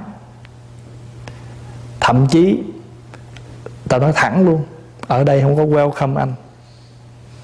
Anh đi về sớm giùm tôi. Đó là tao nói thẳng nha, còn ta lịch sự, ta đuổi khéo. Thì mình sống được vậy rồi thì đáo xứ tùy duyên duyên tuế nguyệt. Chữ duyên là dài ra.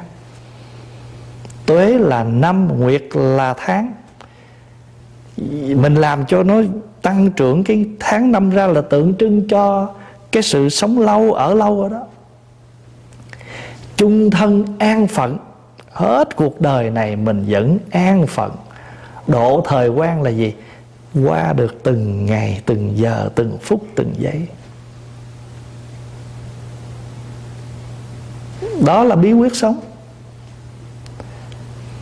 Cho nên trong kinh tứ đại thừa tứ pháp đó, một vị bồ tát có những cái kho tàng vô tận. Trong đó có cái gọi là giáo pháp, kho tàng giáo pháp vô tận. Cái gì mình cũng thổi vào đó, hồn Phật Pháp được hết. Pháp Hòa nhớ có một thi sĩ, Không nhớ ông gì, hình như Nếu họ nhớ không lầm là Nhà thơ trụ vũ. Làm sao phổ được phiến hùng tâm? Của Phật vào trong khúc nhạc trầm. Chỉ độc quyền kia dù một sợi Mà vang lên thành hải triều ấm. Đó là cái đàn gì của Việt Nam? Độc huyền cầm One string guitar. Cái độc huyền cầm đó Một giây thôi Mà nó đánh được tất cả các bản nhạc. Phải không? Làm sao phổ được phiến hùng tâm? Của Phật vào trong khúc nhạc trầm. Để một để đọc để đọc huyền kia dù một sợi, mà vang lên thành hải triều âm. Chúng ta nắm được cái sống của cái áo rồi, treo cái áo nào ngay cái đó. Phải không?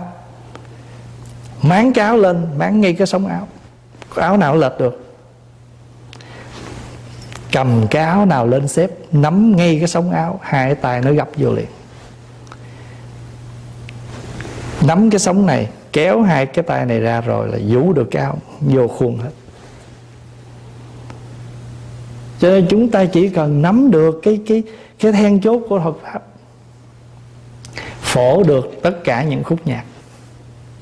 Bài thơ rất hay vọn vẹn có bốn câu. Làm sao phổ được khúc hùng tâm của Phật? Cái bài pháp đó nó hay lắm. Cho nên ngài thiền sư Việt Nam mình hình như là ngài Trần Thái Tông.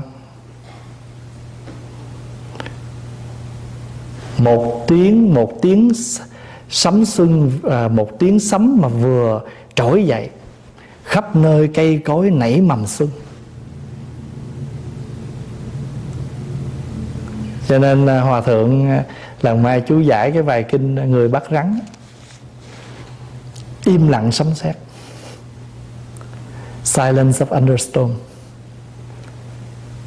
cho có những cái mình làm rất đơn giản nhưng mà nó rất hùng hồn. Có những cái mình im lặng nhưng mà cái im lặng đó nó nói lên được một bài pháp tuyệt vời. Cho nên mình có một thiền sư tên là vô ngôn thông. Không có một lời nào hết mà chuyện gì cũng thông. Chứ đâu phải mình nói cả ngày mới gọi là thông. Có những cái im lặng đi là thông hết à. Tại vì những lúc đó cần được làm một thiền sư vô ngôn thông. Hết giờ rồi. Hai tiếng rồi. Xin à, cảm ơn đại chúng đã cho Pháp Hòa cơ hội chia sẻ với quý vị trong cái buổi à, vấn đáp tối hôm nay. Thì à, nếu có điều gì sơ sót, mong đại chúng hoan hỷ bỏ qua cho. À, chúc đại chúng có một giấc ngủ an lành. Ngày mai chúng ta lại gặp nhau 10 giờ sáng để tụng kinh. À, sẵn đây Pháp Hòa cũng thông báo ngắn thôi chắc có lẽ thôi để ngày mai đi giờ thêm giờ nữa của đại chúng thì uh, trong cái mùa an cư hàng năm của tu viện thì sẽ có những chương trình. Rồi à, thì à, lúc đó Pháp Hòa sẽ thông báo chương trình an cư thường lệ của tu viện. Rồi quý vị cũng à, tùy nghi tham dự. Nếu mà tới ngày an cư mà chúng ta vẫn còn ở nhà thì à, những chương trình sinh hoạt của tu viện cũng sẽ được trực tiếp à, chia sẻ với quý vị. Thôi bây giờ à, chúng ta hồi hướng. Chúc quý vị nào ở nơi đó là tối thì an lành nơi đó là ban ngày thì có một ngày thật là bình an. Nguyện à, đem à, công à, đức này hướng về khắp tất cả đệ tử và chúng ờ, sanh ờ, đều trọn thành Phật ờ, đạo.